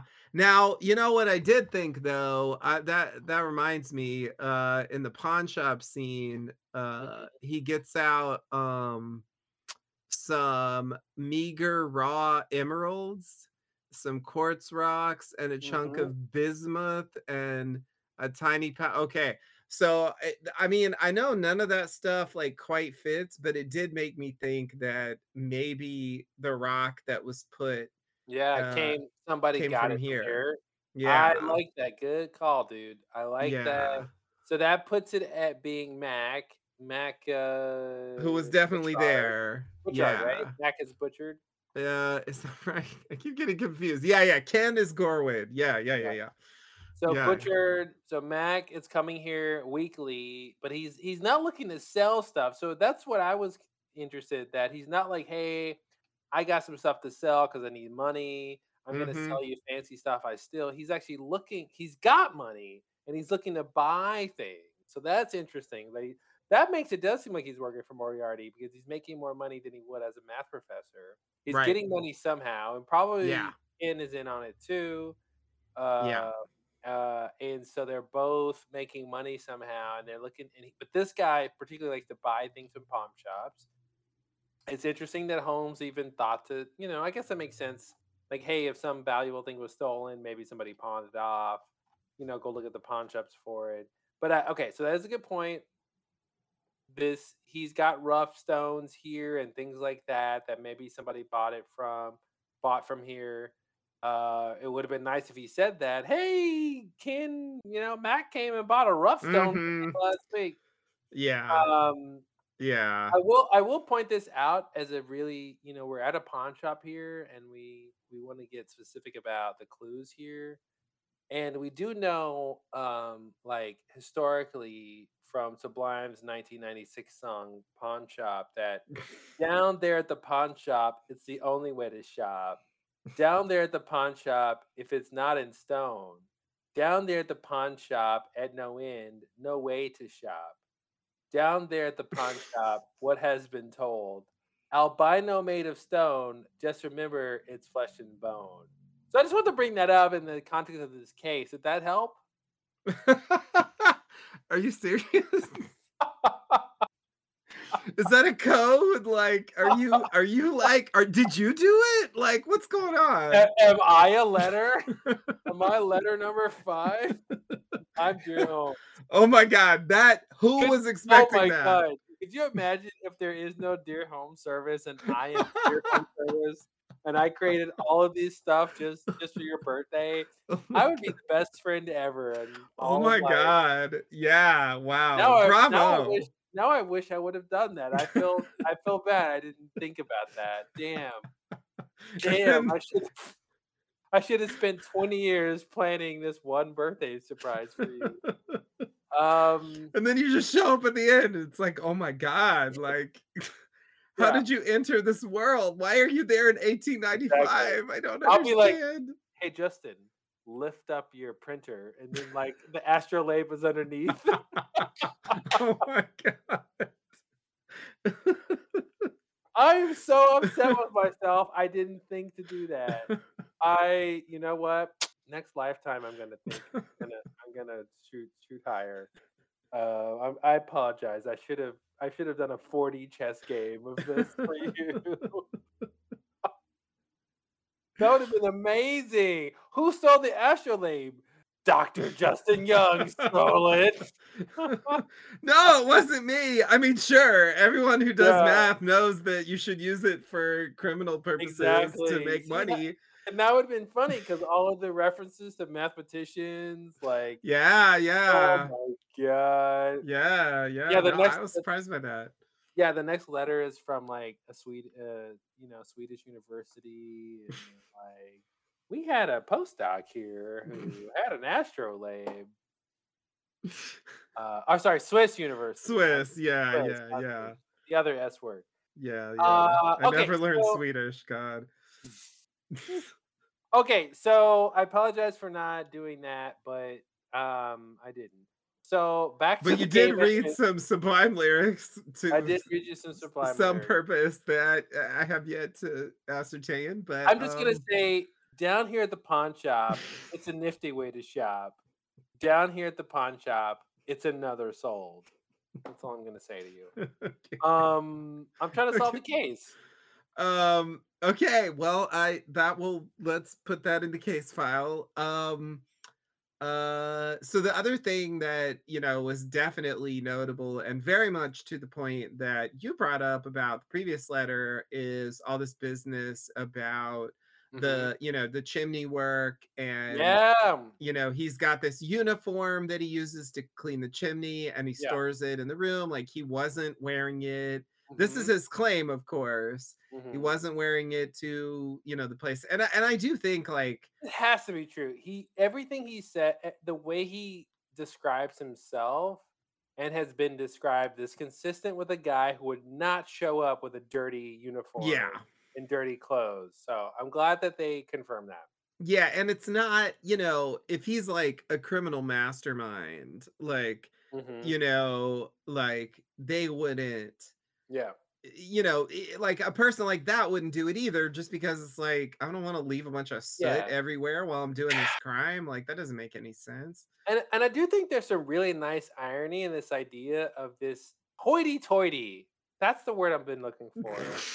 hoity-toity and is it not is it fastidious maybe that's the other word i'm looking for this this guy who's like so up in arms about himself right and thinks highly of himself but actually wasn't smart enough to be recruited by moriarty and he's the one Mhm. who's going off and going oh no woe is me everyone i can't get a job because everyone thinks i was like connected to Moriarty, and it's maybe it's like, well, maybe you actually weren't good enough. Maybe it's that, but maybe you actually weren't that great of a mathematician. Mm-hmm. And I do love. I think there's some delicious irony of a guy who thinks that the biggest problem in his life is that he's associated with with Moriarty, and if it wasn't for that, he'd have everything he wanted. When in fact, the people that he's been talking to who won't talk to him, his his former colleagues, are the ones who were smart enough to get recruited by Moriarty and are still engaged in like shenanigans. Mm-hmm. Yeah. Yeah. Yeah. And one thing I will mention is there's still no there's still no um mention of any sort of love interest, any sort of other reason why he might be framed. You know, any other know, to your point, the first case letter did say he didn't think their framing was a coincidence, but I'm still not sure what that really means. Yeah. Yeah, yeah, yeah. I mean, yeah, I could that uh, that could mean a lot of things. Um uh but I was just going to say uh you know, like I think it's it's kind of a rule um in in mystery, you know, it would go like in my guidebook or or whatever. I Mhm, think uh more often than not uh the first named suspect is not guilty mhm. um so you know like i'm just kind of inclined to think that you know y- finnegan is not guilty here Yeah.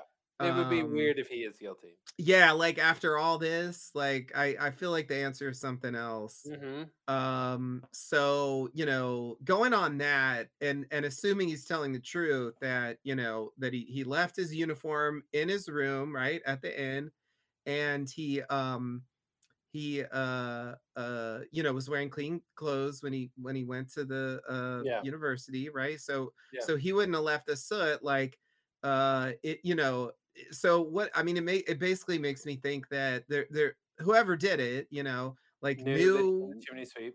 knew that he was doing the chimney sweep stuff and like specifically like got soot to like plant at the scene of the crime Yeah. which is kind of what I was thinking before, but like I feel like this is almost a confirmation. Like the only other possibility here is that he's just lying and he's also a very dumb criminal. Like that, Yeah. that's the thing I I don't really The believe. only the only thing that could be the extra thing that could happen here that I don't think would make sense for this type of mystery is he's got some sort of split personality and he doesn't know what he's doing. ah That's the only other thing yeah, yeah. he, he thinks one thing but something else is happening. Right. I don't think there's any evidence for us to go down that road. Uh, No. but yeah, so I mean, Ken Gorwood is the one who was at the end and he was drinking. He seems to have, you know, if anyone could know that he's also Ken is also a chimney sweep, it would be Ken. Yeah. Uh, I think. Remind me, Ken was the one playing the music. That was Mac, I believe. Mac was okay. Mac was playing the music. Yeah. Okay, okay, but there there might be in on it, but and and sorry, let me let me read again. Who They the have been typically mentioned together, and I do remember a thing from this uh, second letter that was, was said something like, you know, if one of them's, you know, in on it, they they must both be like one of them couldn't do it alone. I, I think that's Yeah. they say something along and those lines. and so Mac so you said Mac Butcher did the was playing the music, right? Yes.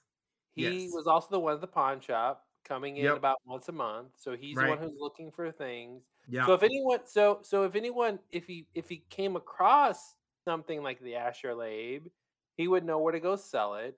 Now here's a question. Let me let me go down a little rabbit hole here. What about this thing about the second pawn shop guy who's out sick? That, that stand out as yeah, yeah.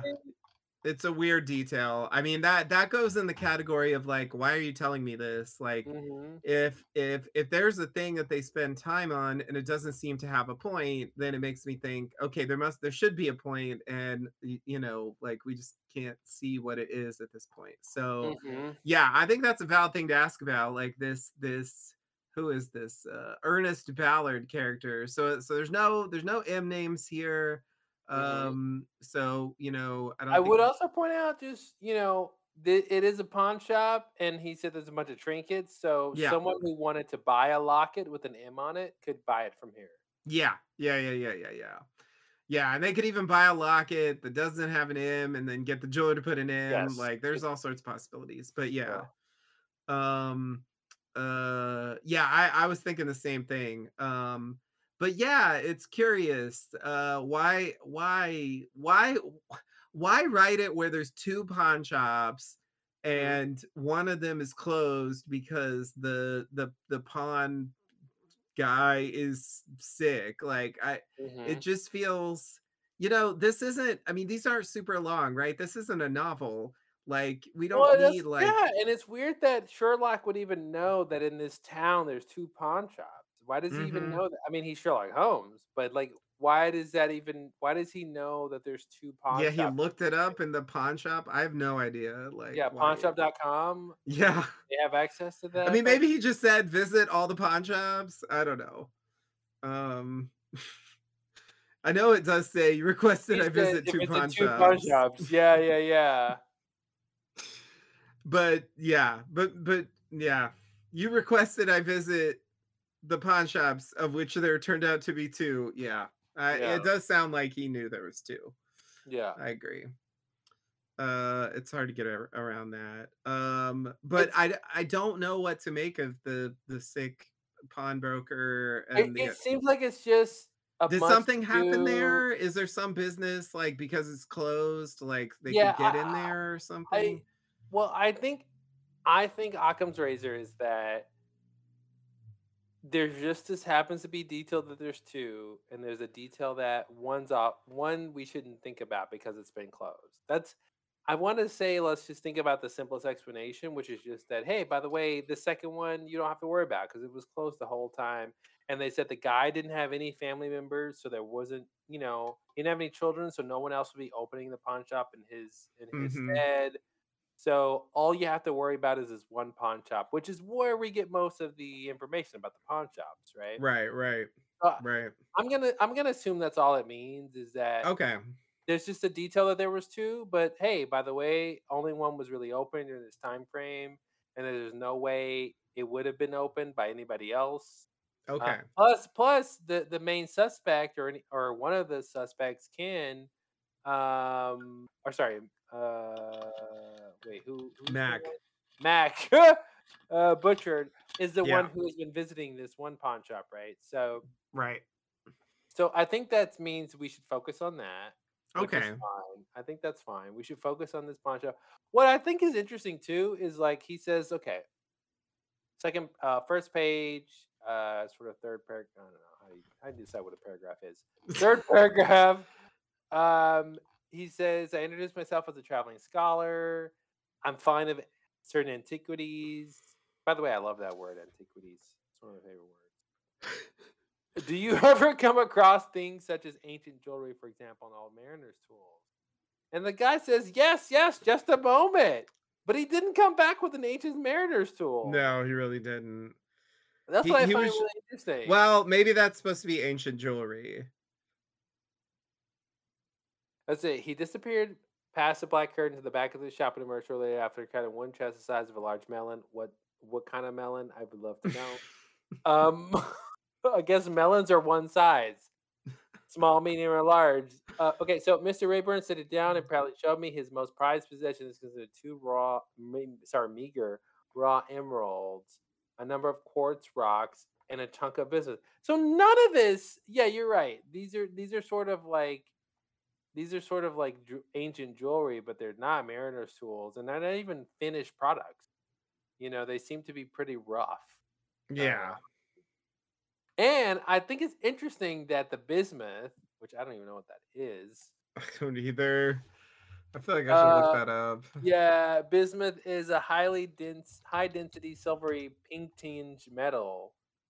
Uh, oh okay oh i see i see oh, it's very Oh. pretty. Yeah, very nice. oh Ooh, bismuth. Ooh. Mhm. Its density is 0.9, 0.79 grams a cubic centimeter. Okay, and now I know the boiling point. Who cares? okay, so it's interesting that our lawyer knew where bismuth was, and he had to point that out to the pawnbroker. Mm-hmm. Yeah. Yeah, I agree. That was I think that's the kind of detail that I don't know how important that is in this Dear Holmes series. It's so specific. Yeah, yeah, yeah. I I do think that once we get to the end of this and we see like what the solution is, uh, we'll get a better clue about how how to think about these God, I hope letters. so. I hope so.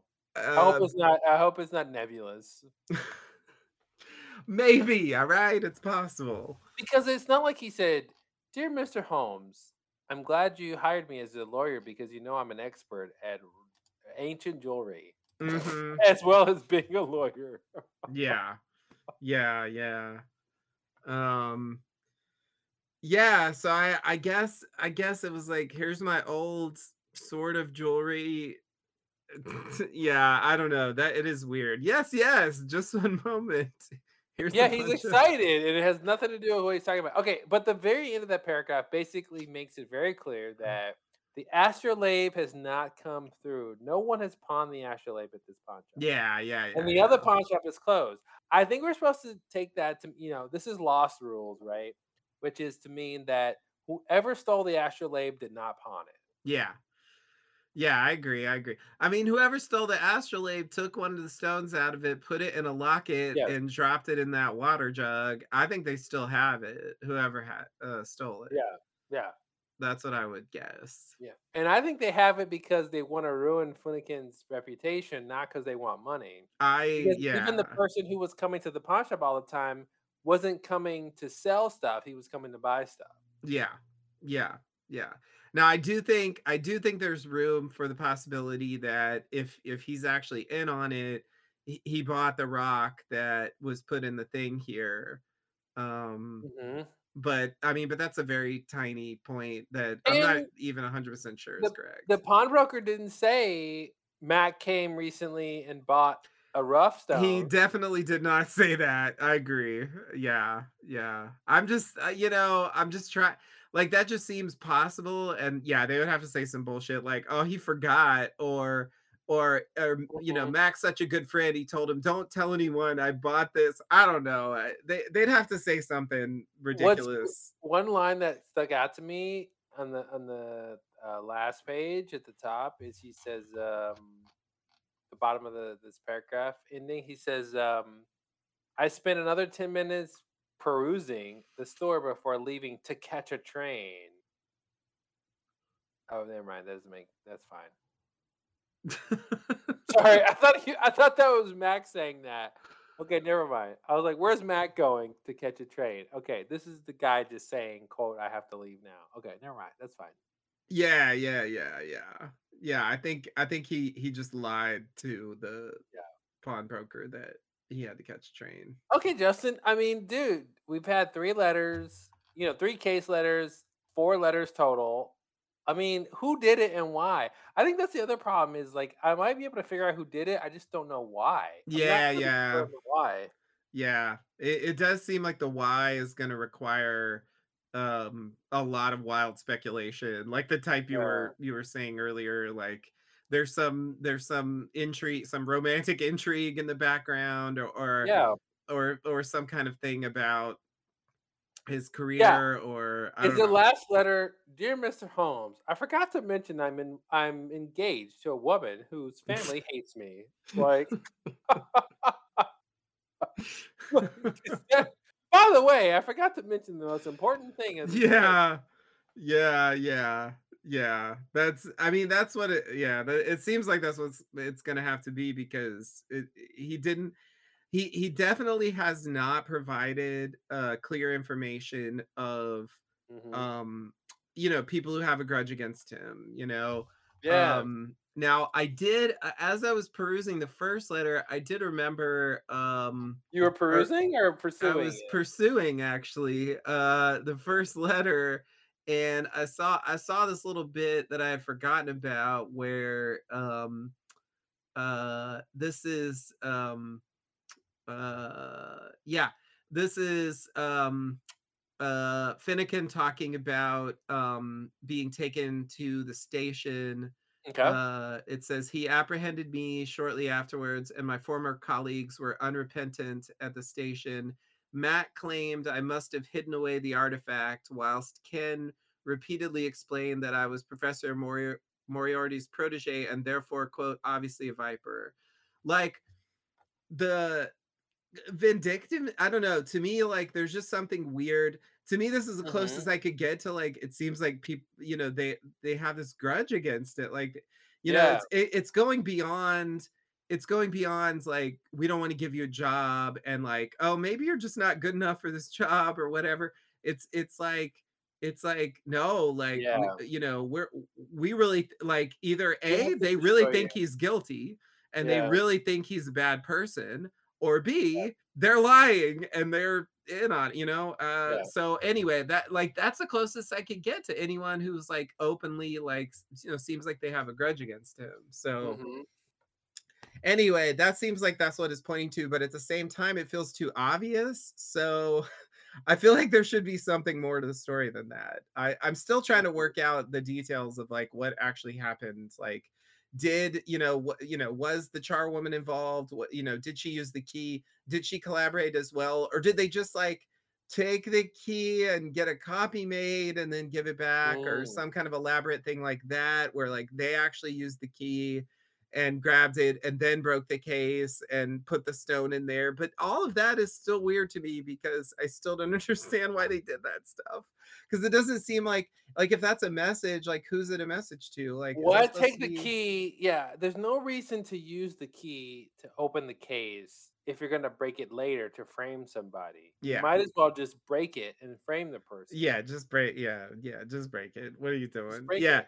So may I mean maybe that didn't happen, and and maybe uh maybe the the thing about like I didn't actually see the astrolabe or whatever is just a red hair. I mean that person Mhm. I'm suspecting might be guilty anyway. So you know like I I don't know. You can't necessarily believe uh anything he said. I mean he, why didn't he just say I saw the astrolabe? like that just it's that's a weird thing, but maybe it's just a red herring or something, and maybe it was just taken when the glass was broken. Uh, but I still don't understand why the stone's there. You know, I don't understand. I guess he can't. I, he can't say I saw when I was going to the toilet. TMI. Uh, and I came back to my office. I saw the astrolabe was missing because then he would have had to alert people then, and he waited for the charwoman to make the alert, and then for him and his friend to come and go, "Oh, it's missing." Mhm. So that's the only reason I would think is so that someone else can be the person who finds it missing. Mhm. But that's not that strong of a reason, but that's the only reason I can think of. Yeah. Okay. Uh, Okay. But yeah, I just like it doesn't seem like Finnegan is getting the message Here's if there is a message. It's a question. Now, maybe this is going to be the key to the whole thing. Okay. Here's the key to the whole. I think I just solved it. You ready for me to solve Do it. Solve it. Let's go. I'm ready. How, if somebody wants to frame Finnegan for this crime for some personal reason, how can they be assured he would show up to the university and be a suspect? They would have to make sure that he got an interview Yes. to come there in the first place.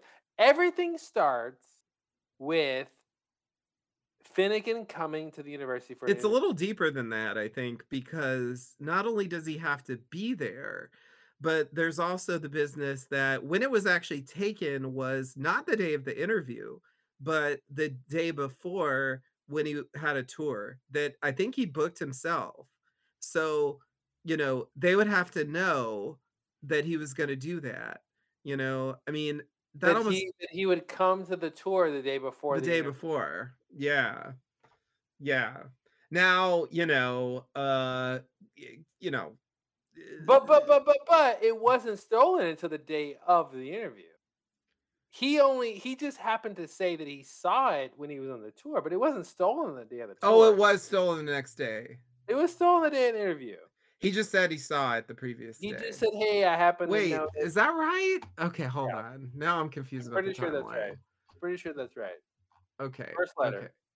Okay. Okay. Yeah, that's what I'm going back to here.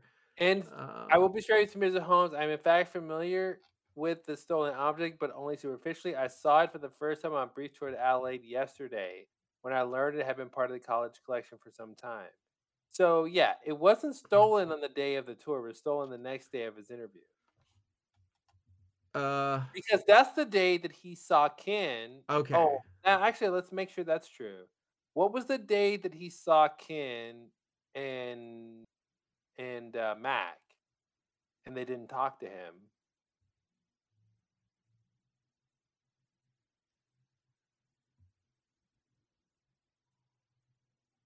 Oh, that was the day before the interview Huh? as well. So the day of the tour, that's when he sees Mac and Ken, and they don't talk to him. Yeah. I'm trying to. This is a long letter.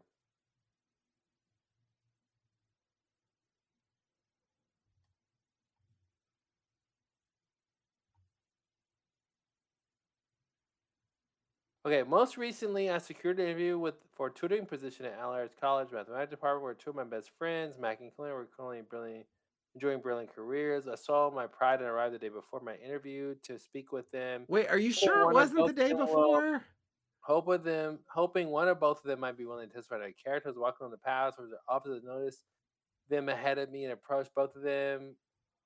Both both both of them cut me dead and refused to even glance my direction. I pleaded with them to listen. Okay. The day of the tour is when he saw Ken and Mac. Okay, but when was it taken?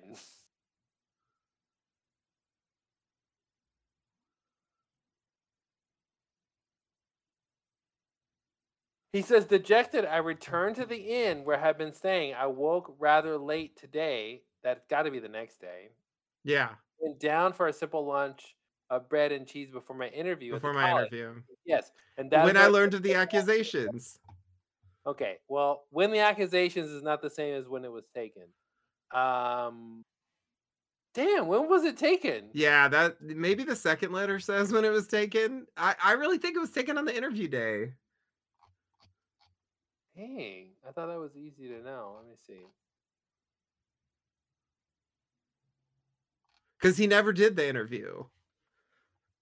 Yeah.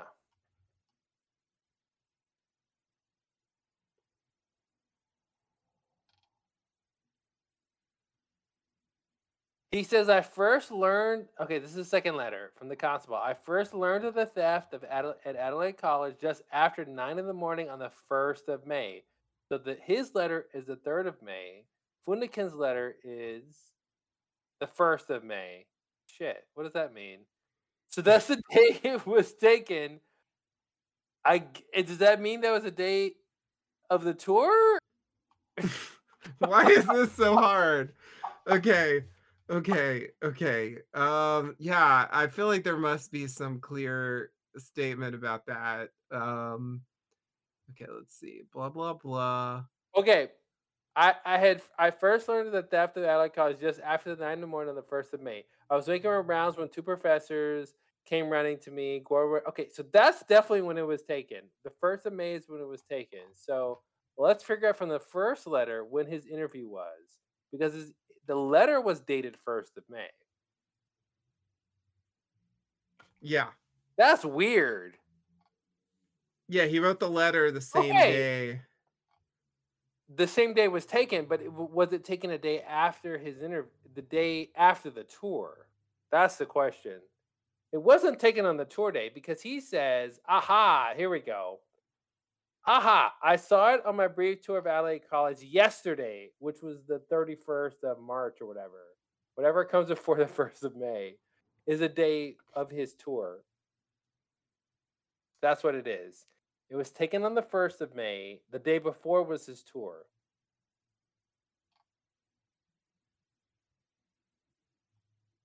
Yeah, yeah. Okay. That's clear. That's clear. Did that solve the case? Did we solve it?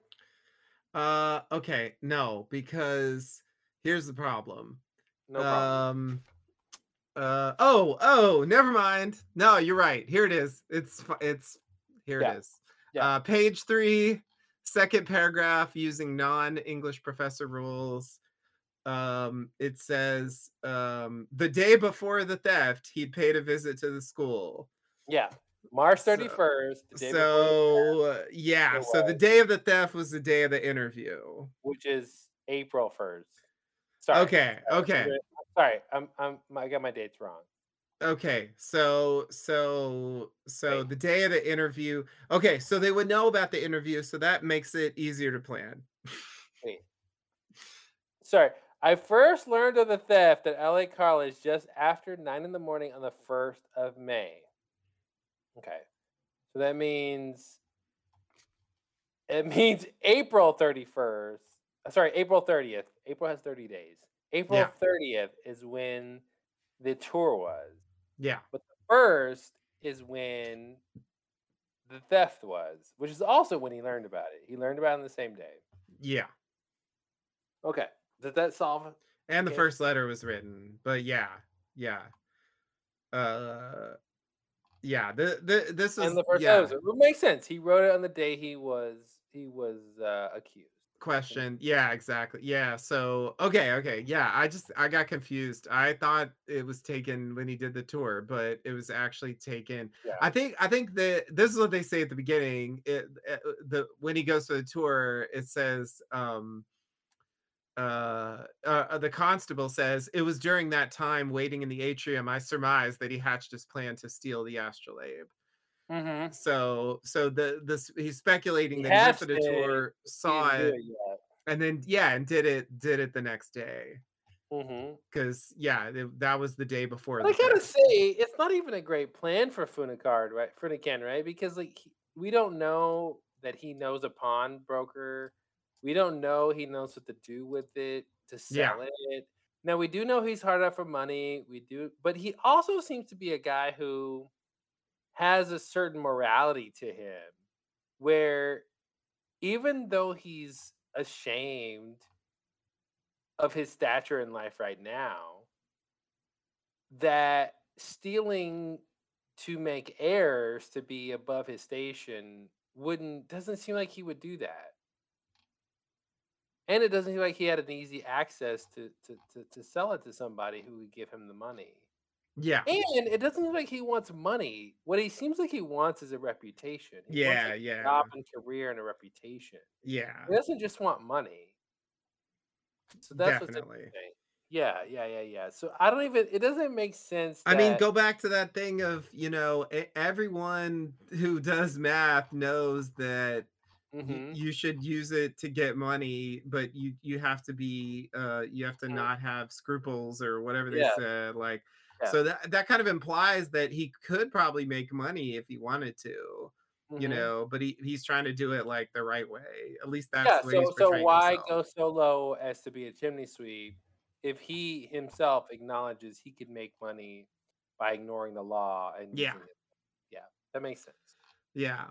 Yeah. So sense. yeah, no, I, I don't I don't think I don't think that Finnegan is guilty here. I, I think it's somebody else. I feel like Mac and Ken are, are the I only like- hesitation is I feel like they're too obvious. I feel like it's too obvious. I feel like I don't know the why either. I definitely don't don't, know the why. The why is always harder. So They I, have I'm, that They have the opportunity. I just don't know the motive. I don't know why they would do it. And I'm worried that the fourth letter that we have, I can't believe the fourth letter is going to answer everything. Is gonna is gonna be Sherlock Holmes saying, "Here's what happened and why." is that how it works? I'm kind of confused about I how it don't really works. know. Do they I don't- even tell you the answer, or you're still supposed They to guess the answer? I think they. I think. I think the last letter is Holmes explaining what happened and why and how and who did it. Okay. But I don't know if letter four is that letter. I don't know Okay. if expecting a fifth letter or not. Um, Okay. So if you're ready, we could go look at letter four and see if that explains things. yeah, if you want. Yeah. We could do that. You want to do it on this one? Uh, let's uh, let's uh, let's do another podcast. We'll Okay. we'll, we'll end this one here for podcast number three. All right, this, You uh, decide. Yeah. What do you think happened so far? you guys have read the letter. You have heard what we talked about. What do you think so far? Let us know in the comments. Yeah, uh, yeah. think did it. I mean, I'll tell you who I think did it so far. Listen, I'm still looking at Ella. I think there's something with that relationship with Ella and uh, Moffat, her husband.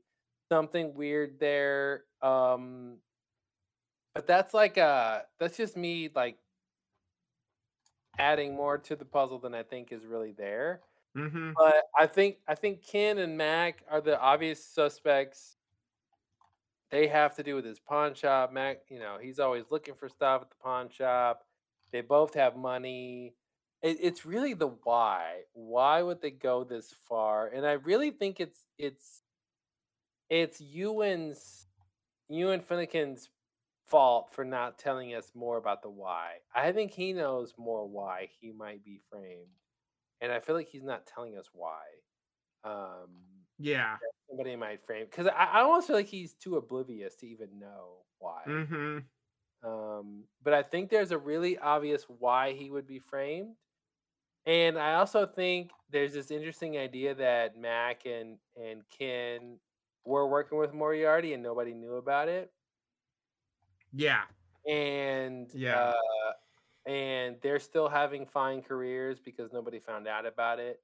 And and uh, Finnegan was a scapegoat and because nobody cared about him. And so they said, "Oh yeah, he was with Moriarty too. Yeah, nobody cared about him, so he can like be thrown on the bus." But Ken and Mac were more were reeling in on it, so therefore they were more surreptitious about their connection to him, right? Um, so they've been, and, and- and maybe that's the thing too. What if what if they're gonna be exposed soon?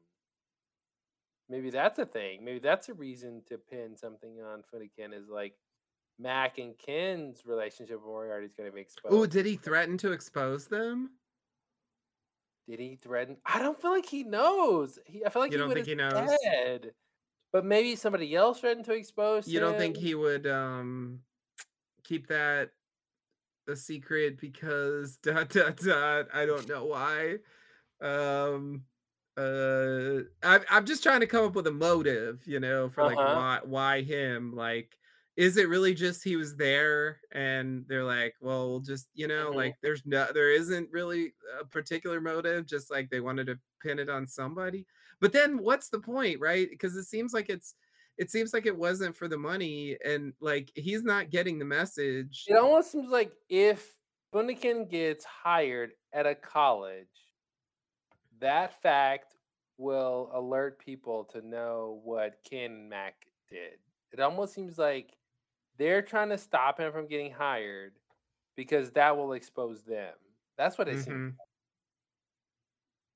So I don't know how that really works in practice, uh, but that's what it seems like. Like they're trying to make sure he doesn't get hired, and he was only going for a tutoring position. He wasn't even trying to be a professor or anything.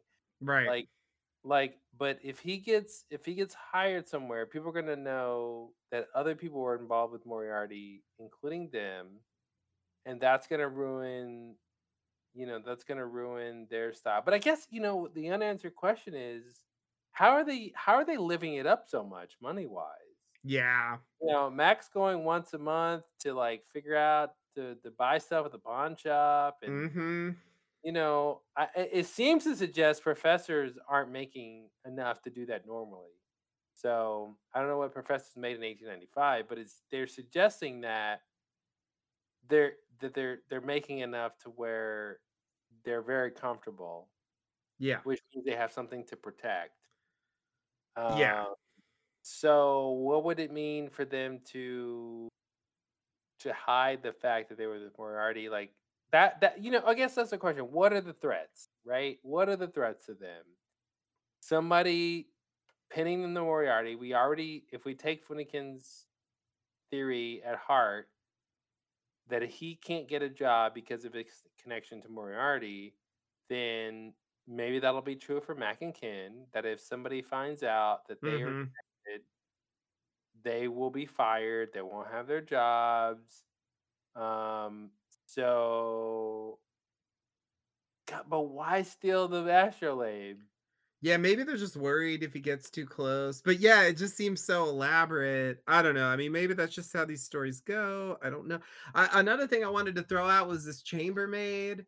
I, I don't really have a Mm-hmm. specific accusation to make, but this chambermaid is like named Mm-hmm. and and you know she's the one who brings the water and also like he left his sooty uniform in the room that Mm-hmm. she would have access to so i'm just saying like if the chambermaid's involved i just want to make sure i say that that that's a possibility What's her name? She's winnie well- winifred doar You know what a W upside down is? i do and that's a good point actually it could actually be it isn't an m it's actually a w that's hey throw it in throw it in Throw it in the pot.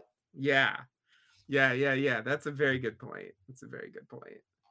Oh what does this mean? Like, does this mean that Mac is is like is like swooning her and is like, "Hey, Winnie girl, you so Welsh. I love me some you Welsh." just got here last week from Wales. yeah, you from Wales. You know, you kind of British, and like maybe you want me to help you out somehow. I don't know how it works. I Uh, agree. I think that's a problem. But uh wasn't that a comment? Uh wasn't there a comment? Uh what was the thing in the first one about that? Um The first letter. uh I think was it the first letter? Uh god, I wish I could I don't remember where anything is. Um uh let's see. Uh oh oh no, I think it was I think it was the second letter. Um uh blah blah blah. Oh yeah, yeah. It says Butcher has a far from favorable reputation with the barmaids. Oh, and that's actually um that's actually uh uh I already forgot his name. Mac. That's not um the other guy whose name I also forget. Glenn, uh, Ken, Ken, Ken. Oh my god. Ken Okay. Gorwood, Mac Butchard. Yes, yes. I don't know why. That's like the hardest names They're for me to weird names remember. somehow. I don't know why either. They're weird names. Um, so barmaid isn't the same as chambermaid, but they both end in maid.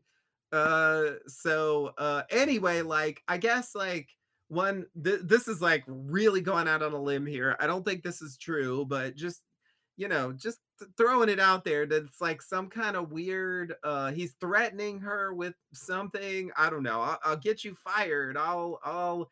I don't know what, uh, you know, to convince her to do it, or he just paid her off um you know uh to do it you know i don't know i'm just I, it just seems like you know a she's named b she has access to some of this stuff so i just feel like i just feel like i gotta i want to make sure i cover all my bases here Mhm, uh and mhm. so i just want to say you know if if if there's anything going on with this chambermaid i you know just gotta i, I just gotta make sure I, I throw that in um before we end this Okay. Okay. Yeah, this is tough. This is tough. I don't know what to, I don't know what to do. It is. It is. Um yeah, I mean it, is gonna be hilarious if they're like, it was Ella all along. And it's like, Yeah. oh my god, really? Um, like someone we haven't mentioned since a very brief paragraph in the first yeah, letter. and it's just like it's just like we'll just explain how it works, but all the other letters were red herrings. Yeah, yeah, yeah. That's why I'm saying I feel like um uh you know, once we figure out what the answer is to this, then we can kind of look over it and see like how how they build these things and how much of this stuff is just red herring or incidental detail and like how they reveal their clues and what they're expect the dots they're expecting us to connect. I'm Yeah. still confused about the dawn and night like discrepancy. I I, I find that to be really Mhm. unsettling. I because they knew what they since nighttime and dawn are very close if it's the same day. You know what I mean? Like like very late at night is also early in the morning. Oh, you think you think that's what he's saying? Like I don't think that's what he's it- saying. Okay. But I'm just saying if it was this like, you know, uh, 4 a.m. on a day is not the same as 11 p.m. on the same day, right? But there is a connection. Yeah, I don't know. Uh, yeah, no, that's let's see. Uh, I mean, dawn is 5, 6, 7 a.m., right? And that's not the same thing as night on the same day. So, yeah, so it says um uh it says on the night of my arrest, I'd been in my room, blah blah blah. Um, and then it says um Constable Sallow began pounding at my door. This was moments before eight. Like, I don't think he would describe eight as a time at night unless it's, you know, if it's dawn. yeah, that's not dawn. 8 p.m. is not dawn. No, no. Like if it if it was if it was four, you know, then I could sort of see, okay, maybe it's maybe it's dawn, but it's also night. But Yeah, exactly. so anyway, I'm still I, I don't know. It's like why why would the constable lie about when he's gonna go? Or did something happen in between the two where like he got held up with something and then Mhm, but then mhm. like why? I just why? Why would they do this? Why don't they just say he came into it's, He's it's like, just well, well, why would he come at dawn in to begin with? well, I don't know. He was I, I assumed he was just doing the first thing like the next day I when he got dawn up, you know? really specific. Yeah, well, that's true. uh yeah, I plan to pay a visit at dawn. Um uh so yeah, it's like is he eh, like why would you even lie about that? Like I'm going to tell Holmes that I'm going at dawn, but hmm I'm not going to go until late that evening. Like what like who care? Like I don't I don't understand. Is it is it a clue, you know, eh, did they just fuck up? Like I don't even know what to think. But it's bothering me. So so there. I have to say it. All right. You ready for the next letter? Yes, yes, we can we can close this one out. So All right. yeah. Thanks everybody for uh, following along with us for case letter three, and we'll be back next time for case letter four. Thank you, thank you. Bye everybody.